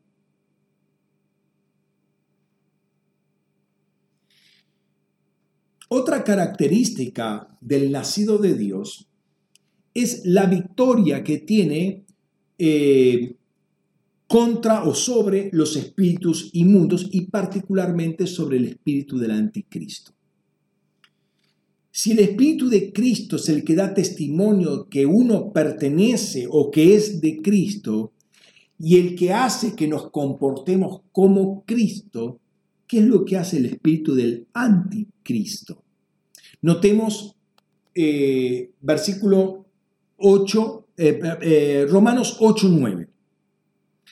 Pero vosotros no estáis en la carne, sino en el espíritu, por cuanto el espíritu de Dios vive en vosotros. Pero si alguno no tiene el espíritu de Cristo, no es de él. Primera de Pedro 1, 10 y 11 dice, los profetas profetizaron acerca de la gracia para vosotros, inquirieron y escudriñaron diligentemente acerca de esa salvación, indagando, indagando a quién y qué, y qué tiempo indicaba el Espíritu de Cristo que estaba en ellos, el cual predecía los padecimientos de Cristo y las glorias que vendrían tras ellos. Entonces, este Espíritu de Cristo es el que da testimonio de que uno pertenece o es de Cristo y es el que hace comportarnos como Cristo, es el que habla de las cosas de Cristo, es el Espíritu de Cristo. Entonces Juan dice, hijito, vos sois, vosotros sois de Dios. Ec tu ceu este vosotros sois de Dios. Está hablando de nuestra naturaleza, de dónde venimos, eh, lo cual lo va a repetir el versículo 6, venimos y procedemos de Dios y los habéis vencido. ¿A quiénes? A los espíritus del anticristo, a los espíritus que niegan que Jesús haya venido en carne. Y esto me habla de un elemento muy importante que tiene que ver con nuestra salvación, que es la encarnación de Cristo. ¿Sí?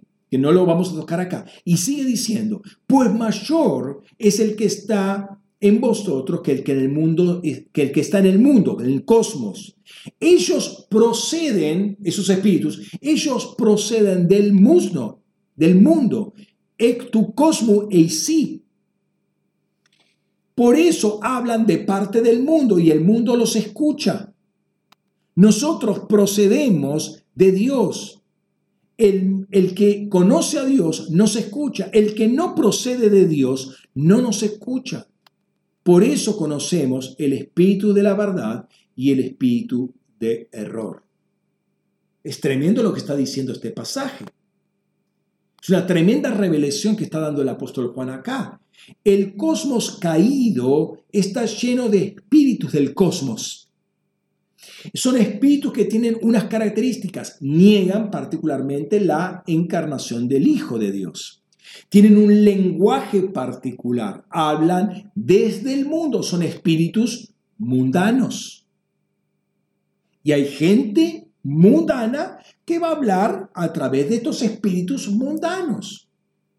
Hablan desde el mundo. La fuente de su discurso es el mundo. Pero sabemos, de, eh, más adelante va a decir ahí el versículo 19, 5.19 de Primera de Juan, dice, sabemos que procedemos de Dios y el mundo entero yace en el maligno. Yace, en es la expresión en, en griego. ¿Qué quiere decir yace en el maligno? A ver si puedes ver esto. Literalmente dice que está acostado en el perverso. Si yo quiero decir, o si, pongo la expresión keimai epi, eso quiere, estar, quiere decir estar acostado sobre algo o alguien. Si digo keimai meta, es estar acostado o acostarse con algo o alguien. ¿Qué quiere decir keimai en? Keimai en, como dice el texto, es acostarse en un lugar. Por ejemplo, lo que aparece en Lucas capítulo 2 y versículo 12, dice que encontraréis al niño envuelto en pañales y acostado en un pesebre. La misma expresión que en aparece en eh, Lucas 2.17 y versículo 16.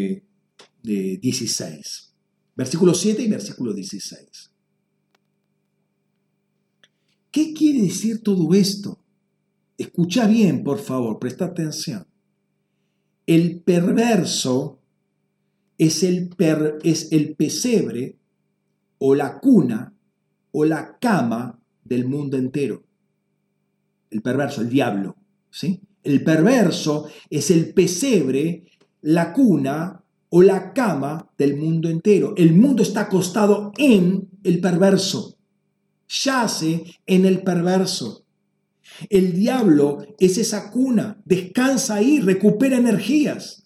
Ahora, entendiendo que esos espíritus hablan desde el mundo, entonces estos espíritus, ¿qué están diciendo? ¿De dónde surgen? Hermano, estos espíritus hablan los sueños de Satanás. Los espíritus del cosmos hablan de los sueños de Satanás, lo que está soñando. O sea que los espíritus mundanos no, ay, vos decías, bueno, son, son no son diabólicos, son mundanos. No, hermano. Está hablando de algo mucho más pesado. Los espíritus están hablando de lo que está soñando Satanás. ¿Somos del mundo nosotros? No. Si hemos nacido de nuevo, por la palabra de Dios, fuimos extraídos del mundo, ahora somos de Dios, venimos de Dios. Entonces la pregunta es, ¿cómo nosotros podemos estar escuchando los espíritus del mundo? O sea, si los oímos, pero no podemos prestarle atención a esos espíritus, son espíritus eh, producidos por el cosmos que habitan y pertenecen al cosmos, pero nosotros no tenemos nada que ver con eso. Nada que ver con eso. Por eso el que no es de Dios, que no procede de Dios, no nos escucha a nosotros porque nosotros hablamos por un espíritu diferente al de ellos. Ellos hablan por otros espíritus, espíritus mundanos. Nosotros venimos, hablamos por el Espíritu Santo. Es como si cada uno tuviera un decodificador diferente. Fíjate lo que dice Jesús. ¿Por qué no entendéis mi lenguaje? Porque no sois capaces de oír mi palabra. Leámoslo a la luz del texto este que habíamos visto dentro del cuadro, ¿sí? Eh, habla el mundano, el de la tierra, habla ek de la tierra. El, el del cielo habla ek del cielo. ¿Sí? Tenemos que aprender eh, ajustar nuestro oído a la frecuencia del cielo alinear nuestro oído. No puede ser que estemos recibiendo voces que no vienen de arriba, sino que del mundo y repitamos como loro lo que dice el mundo. Pero ¿a quién pertenecemos?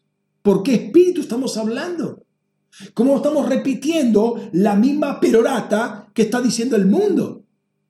Con los mismos espíritus de temor, de miedo que está infundiendo el mundo.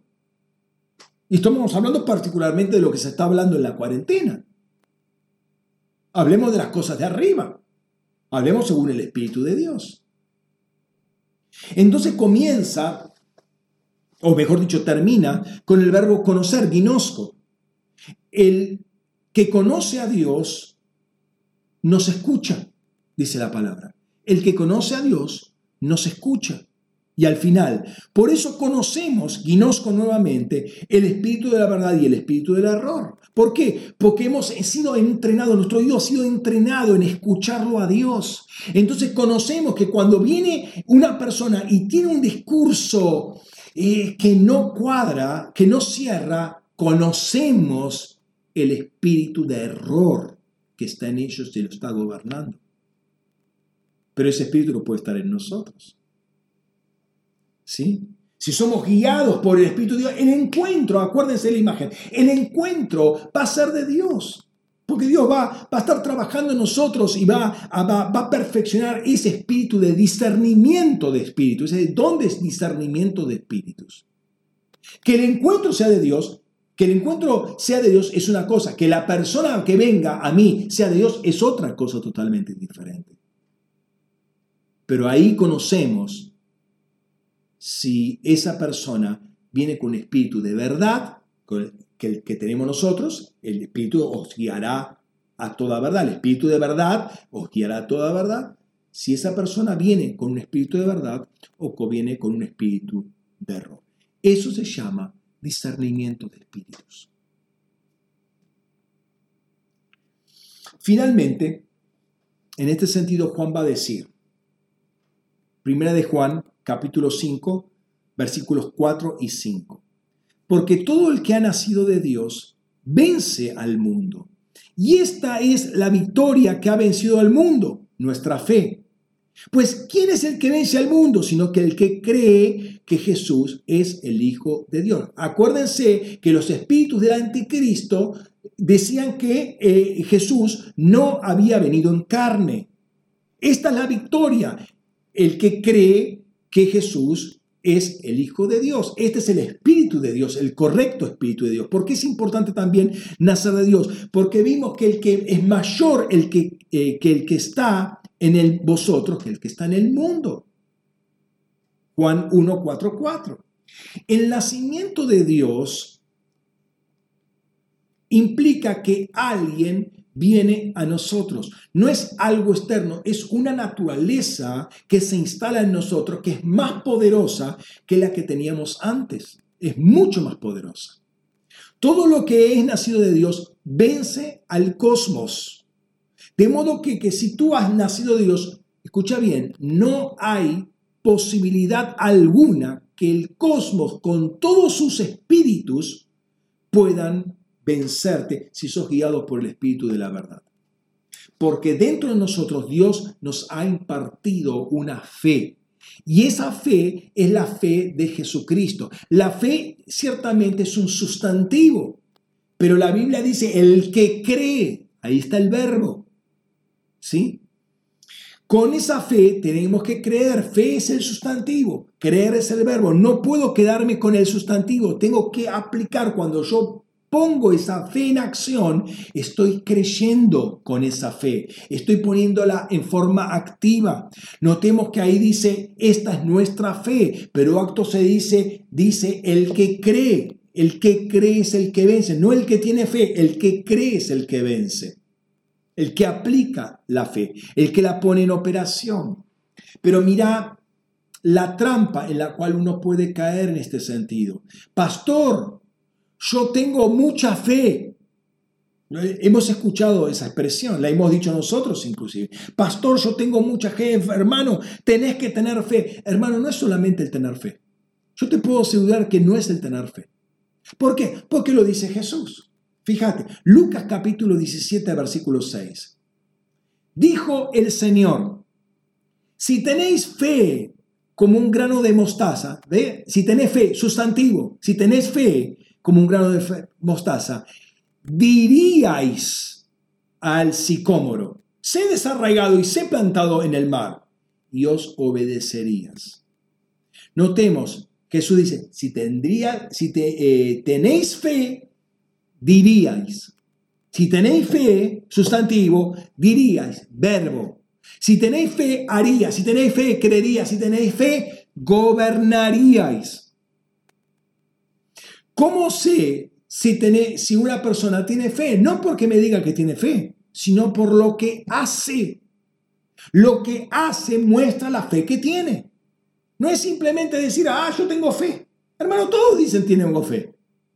Pero mira, mira lo que dice, si tuviera fe como un grano de mostaza, o sea, no es el tema del tamaño de fe, es el tema de aplicar la fe que uno tiene, creer, hacer gobernar finalmente.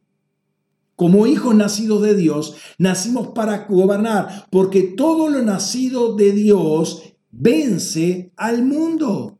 El nuevo nacimiento, esa puerta que vos cruzás, ese umbral que traspasás, es para gobernar.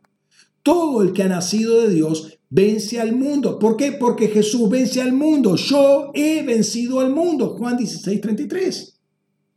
Yo he vencido al mundo.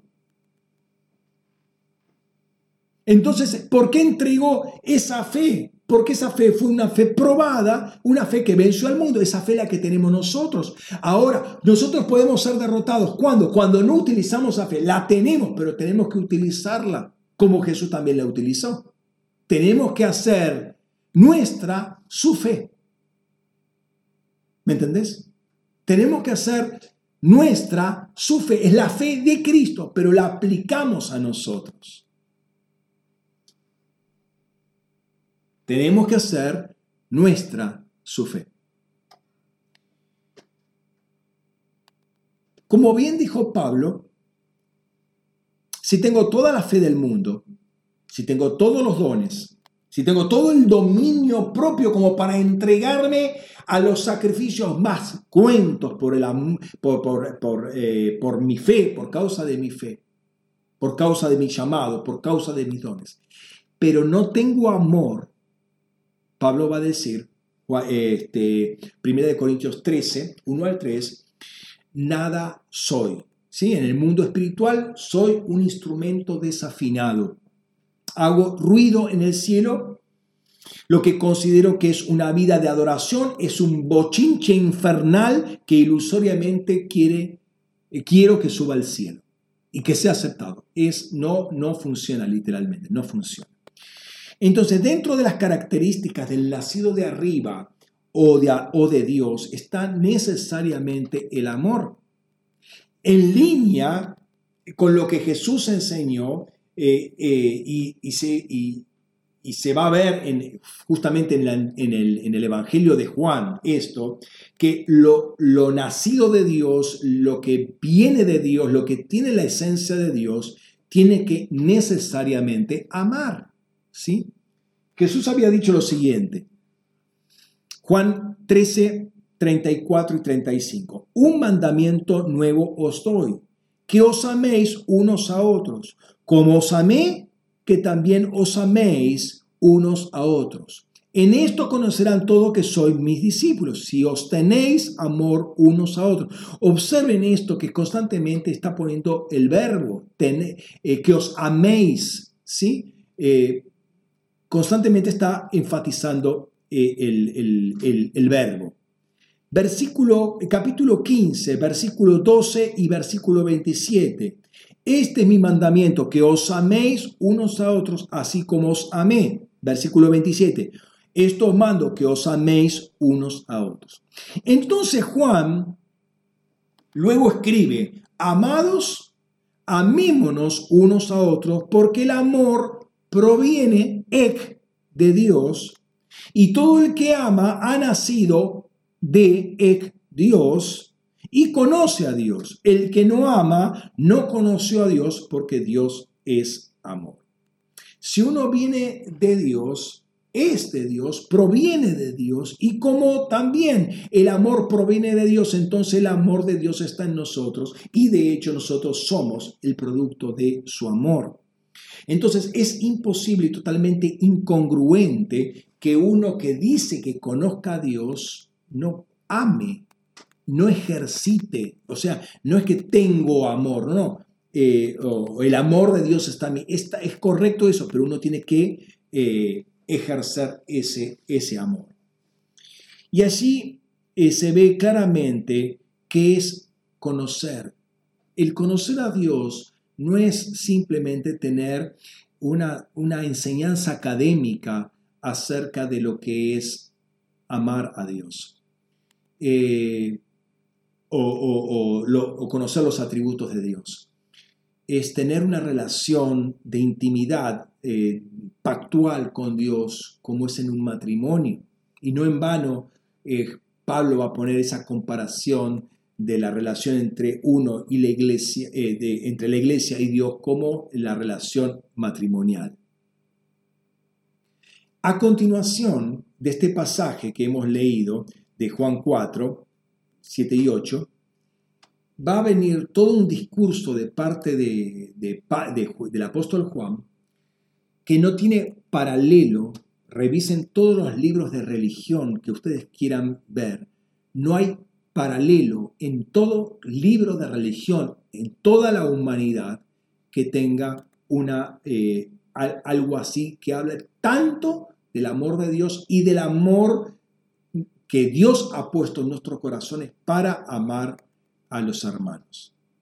Vamos a trabajar oportunamente esto por el momento. Baste decir que si somos nacidos del amor de Dios y Dios puso ese amor en nuestros corazones, es obviamente para exteriorizarlo.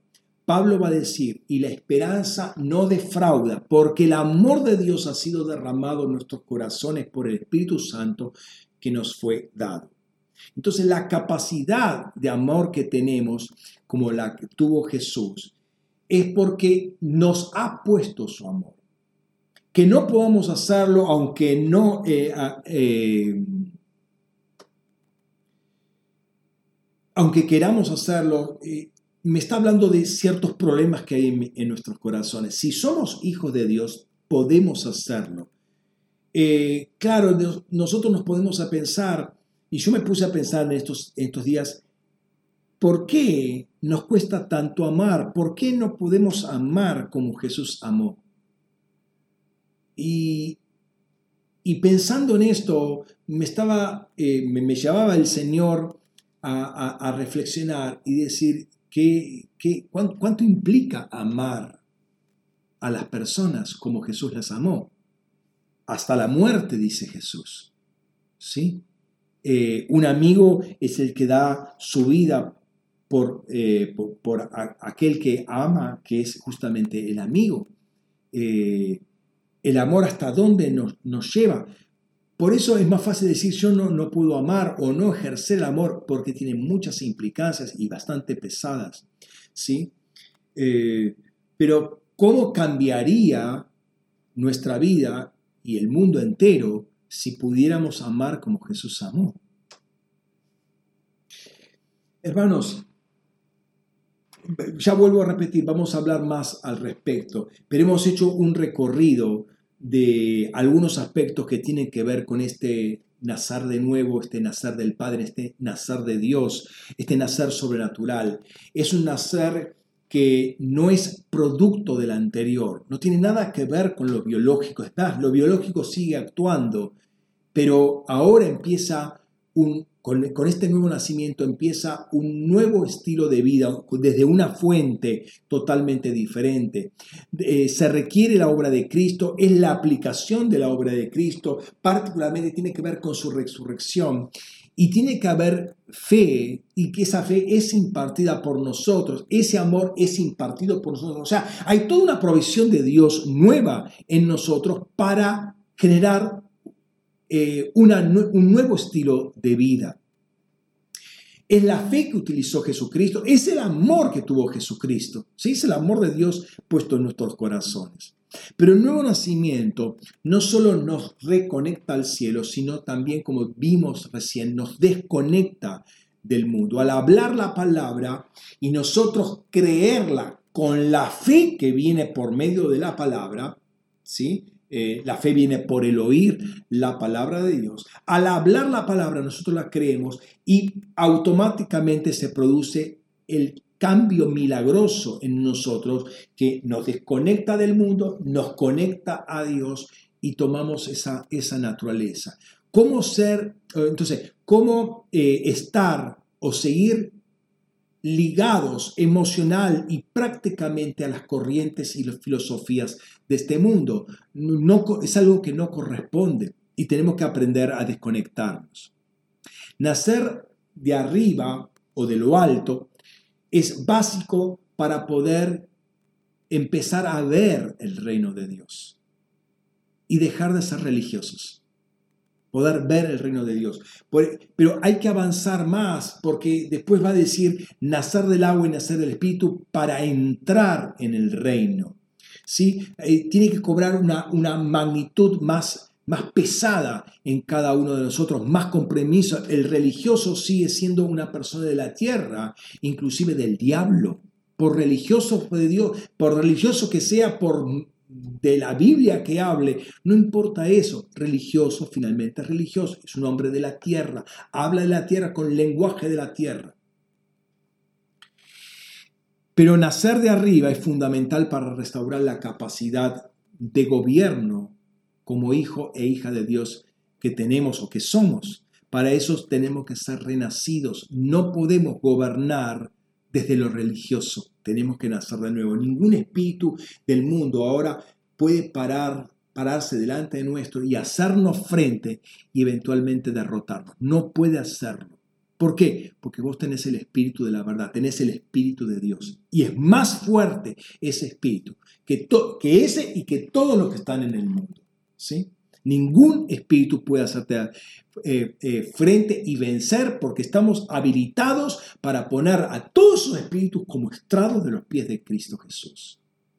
El nacido de nuevo sabe quién es, sabe de dónde viene, sabe unido a quién está sabe el lenguaje que tiene, sabe que el lenguaje del cielo es Cristo y habla Cristo, habla palabra de Dios, habla dabar de Dios en sus labios. Es un justo que practica justicia, pero es uno que ama porque sabe que fue escogido, fue elegido, fue extraído del mundo, fue sellado con el Espíritu Santo.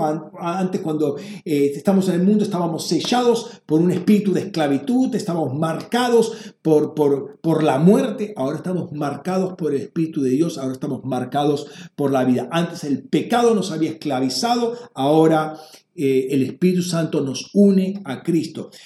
Antes, ustedes saben que eh, el mundo o la cultura sella al ganado con, un tatuaje, con un, tatuaje a fuego, sella el cuero de la vaca con un sello de pertenencia, ¿no? El tatuaje y los piercings son elementos que hablan de espíritus de esclavitud. ¿Qué está diciendo? Estás perteneciendo al mundo. Un tatuaje, un piercing, está marcando un sello de esclavitud. Pero el Padre nos ha sellado con el Espíritu Santo. Nuestros huesos están marcados a fuego, donde se genera la vida. Ahí hay, un, sello de parte del Espíritu, pertenecemos de Dios. No podemos dar nuestros huesos al mundo. No podemos dar nuestro cuerpo al mundo. Fuimos sacados, así como eh, José dijo, saquen mis huesos de Egipto. No tenemos nada que ver con el mundo. Estamos en el mundo para testificar de Cristo. Somos embajadores de Dios al mundo, pero no pertenecemos al mundo.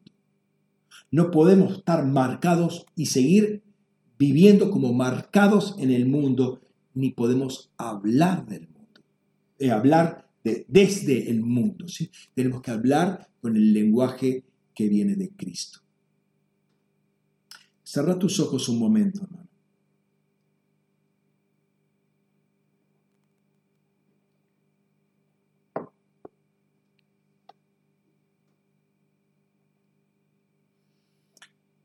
No nos metimos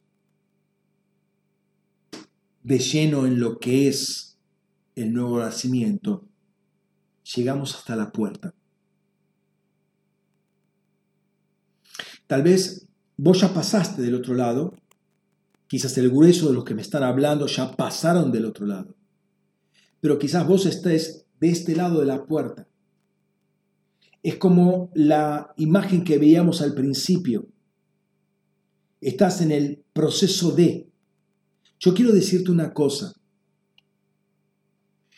Si vos hoy escuchaste este mensaje, quizás seas uno de los que están ordenados para la salvación. Todavía no ves el resultado, pero quiero decirte, Dios te está extrayendo del mundo te está guiando a Cristo, te está guiando a la puerta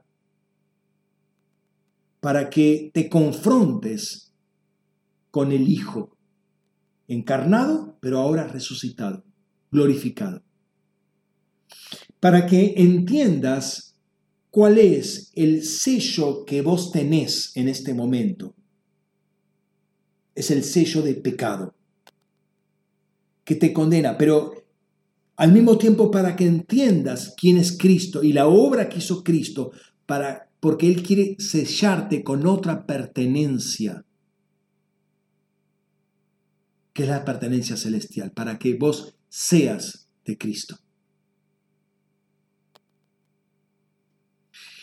Cuando vos, si vos recibís esta palabra, la palabra te escoge, la palabra te extrae, te saca de la pertenencia del mundo, de la pertenencia del diablo, de la esclavitud de la muerte y te pone en el reino de su luz, en, el, en su vida, en la vida eterna, en otra pertenencia. Es el recibir la palabra que te desconecta y te conecta a una nueva realidad.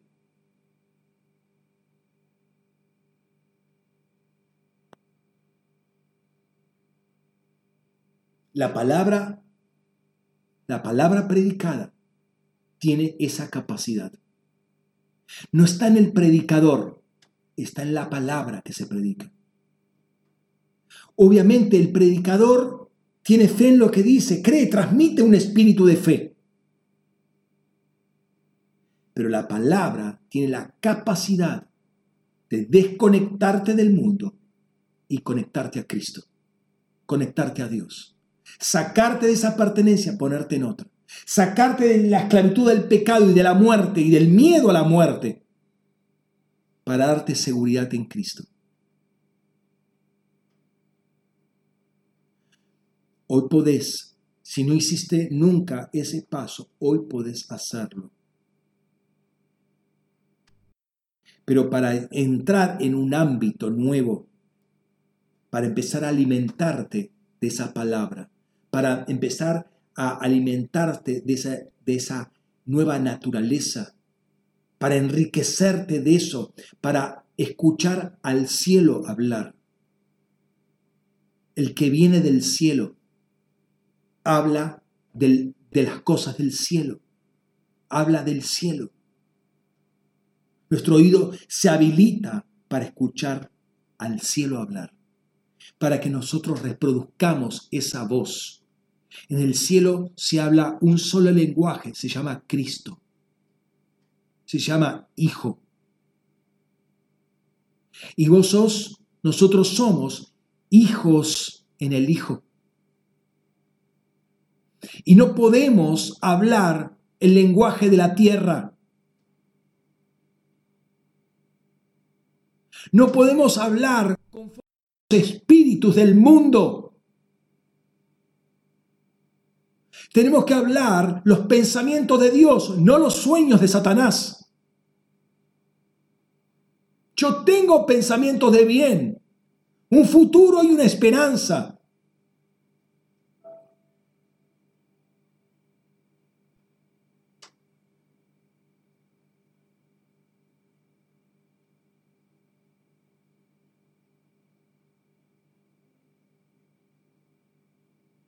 Si vos sos un hijo o una hija de Dios, no podés permitirte el lujo, que no es un lujo, es una calamidad, de hablar como el mundo habla. Y no hablar desde dónde habla el mundo. No podemos estar escuchando las voces que se están soltando aquí y allá y hablar como el mundo habla.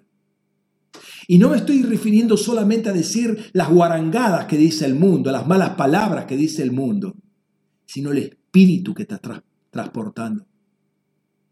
Porque nunca vamos a tener discernimiento de espíritus si no entendemos esto.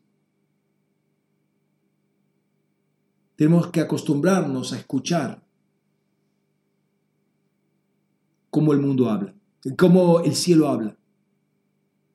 Para que cuando el mundo hable, sepamos discernir las fuentes. Y discernir que esa persona que viene no es de Dios.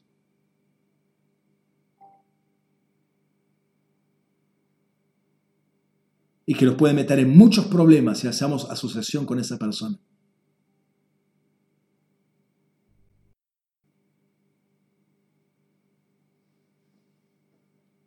Yo quiero invitarte, hermano, a que escuches y te hables a ti mismo palabra de Dios.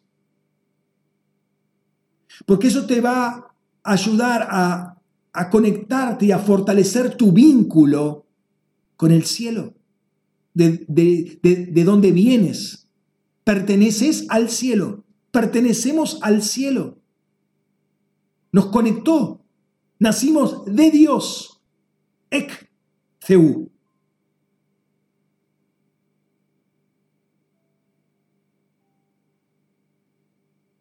Y nuestra vida está escondida con Cristo en Dios.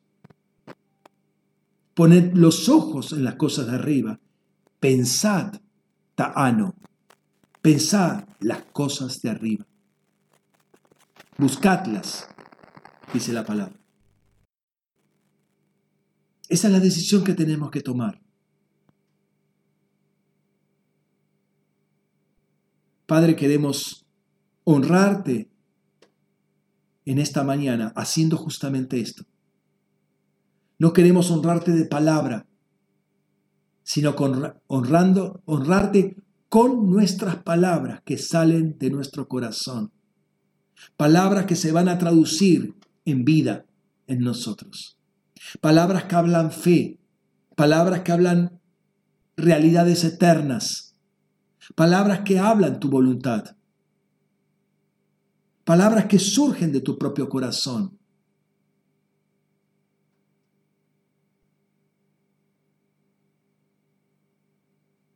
Señor, oro para que esta palabra que habla de, un discipulado que tú nos uno para crecer eh, a una nueva altura, con un mayor discernimiento, con un mayor compromiso también, pueda llegar y ser recibida a todos los que están escuchando esta emisión.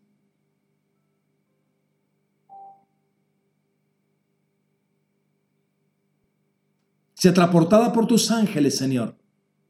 Tu voz sea transportada, sea enviado a los lugares más recónditos de la tierra, Señor. Sea escuchada por todos lados.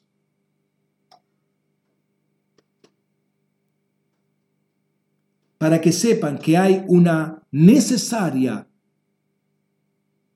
elección, desconexión y una nueva conexión con el cielo.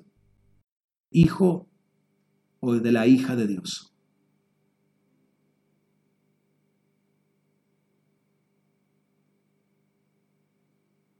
Si estás en el umbral de la puerta, te invito a que cruces del otro lado. Y acá no hay esfuerzo humano. De parte mía, no hay esfuerzo humano. Acá es haber escuchado la palabra y haberla creído. La fe la tengo, la creo, pasando del otro lado. Cuando la recibís la palabra y la haces una en tu corazón. Te haces uno con esa palabra. Te amoldás a esa palabra. Eso es recibirlo a Jesucristo a, los que lo recibieron, a los que creen en su nombre, que es el nombre arriba de todo nombre. El que está arriba, es el que está por arriba de todo. Cuando crees en ese nombre, en ese marco de referencia que te define,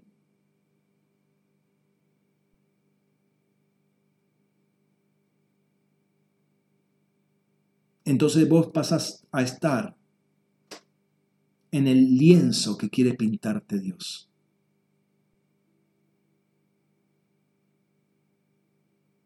Pero ya no como hombre de Adán, sino como hombre de Cristo. Como hombre mujer de Dios, nacido de Dios, nacido de lo alto.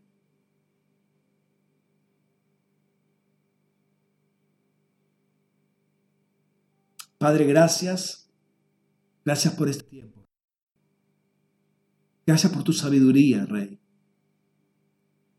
Gracias por darnos todas las cosas junto con tu Hijo Jesucristo. Gracias porque no solamente son datos, son realidades que experimentamos. No hablamos de conocimiento teórico, hablamos de lo que tú nos has enseñado. lo que vemos, lo que oímos, lo que palpamos, como dice Juan.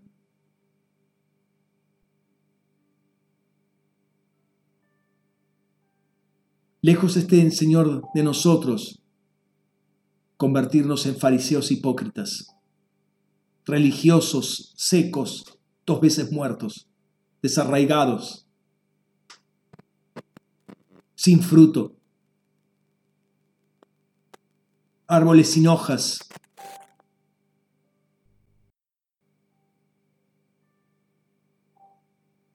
cuando en tu reino hay vida y hay abundancia.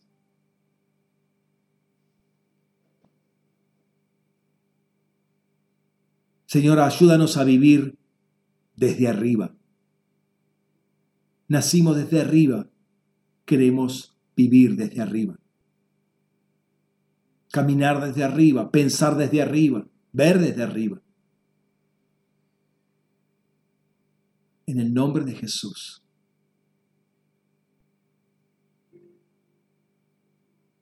En el nombre de Jesús. Señor, desde esa plataforma, desde ese lugar, queremos hacer todas las cosas. Desde el interior de esa puerta, de ese ambiente.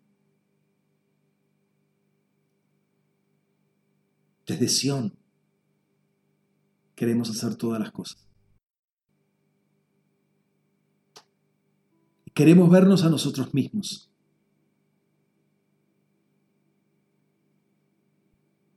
Y en particular ahora también queremos celebrar la cena del Señor desde ahí.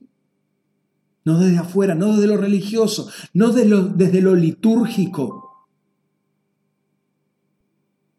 sino de estar en Cristo, de estar en Dios, de estar en el Espíritu.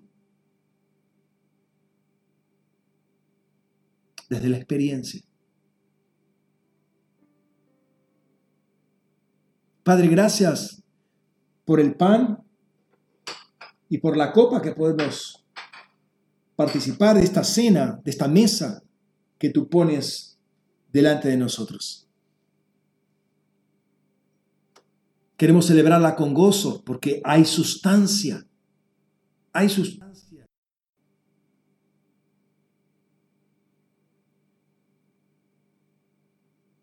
No son sombras son realidades.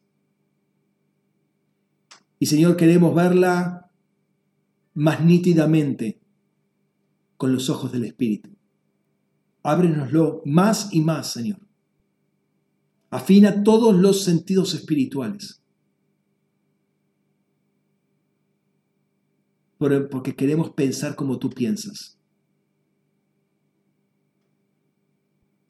Señor, gracias por este pan y esta copa, Señor los bendecimos, nos gozamos en ellos, Señor, recordamos tu obra, por tu obra estamos donde estamos. Y participamos comiendo, disfrutando, saboreando la vida, el árbol de la vida, las hojas que son para sanidad. En el nombre de Jesús tu sangre que nos limpia de todo pecado y nos da vida eterna. En el nombre de Jesús. Gracias, Señor. Gracias, Jesús. Amén.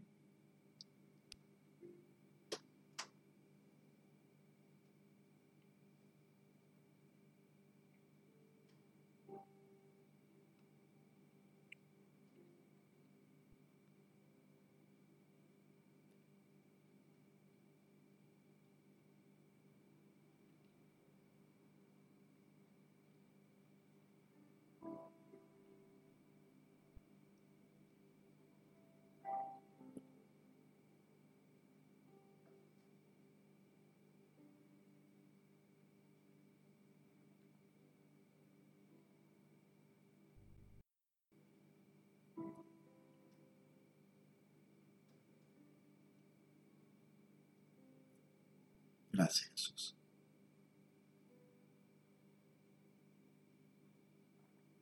Amén. Amén. Hermanos, Dios les bendiga. Gracias por haber compartido este tiempo eh, de reflexión, de comunión con la palabra. Y espero que puedas digerir todo esto que es muy profundo eh, durante la semana y así tengas una excelente semana. ¿sí? La excelencia de un tiempo, de la vida, tiene que ver mucho con la reflexión de la palabra. ¿sí? Medita en estas cosas y todo te irá bien, dice la palabra. Entonces, este, mi deseo es que reflexiones sobre lo que se comentó, se participó este, en este tiempo, en estas, estas dos horas que estuvimos trabajando, pensando, eh, y lo apliques para, para la vida. Sí, porque esa es la idea. ¿sí? Dios te bendiga ricamente, que tengas una excelente semana. Amén.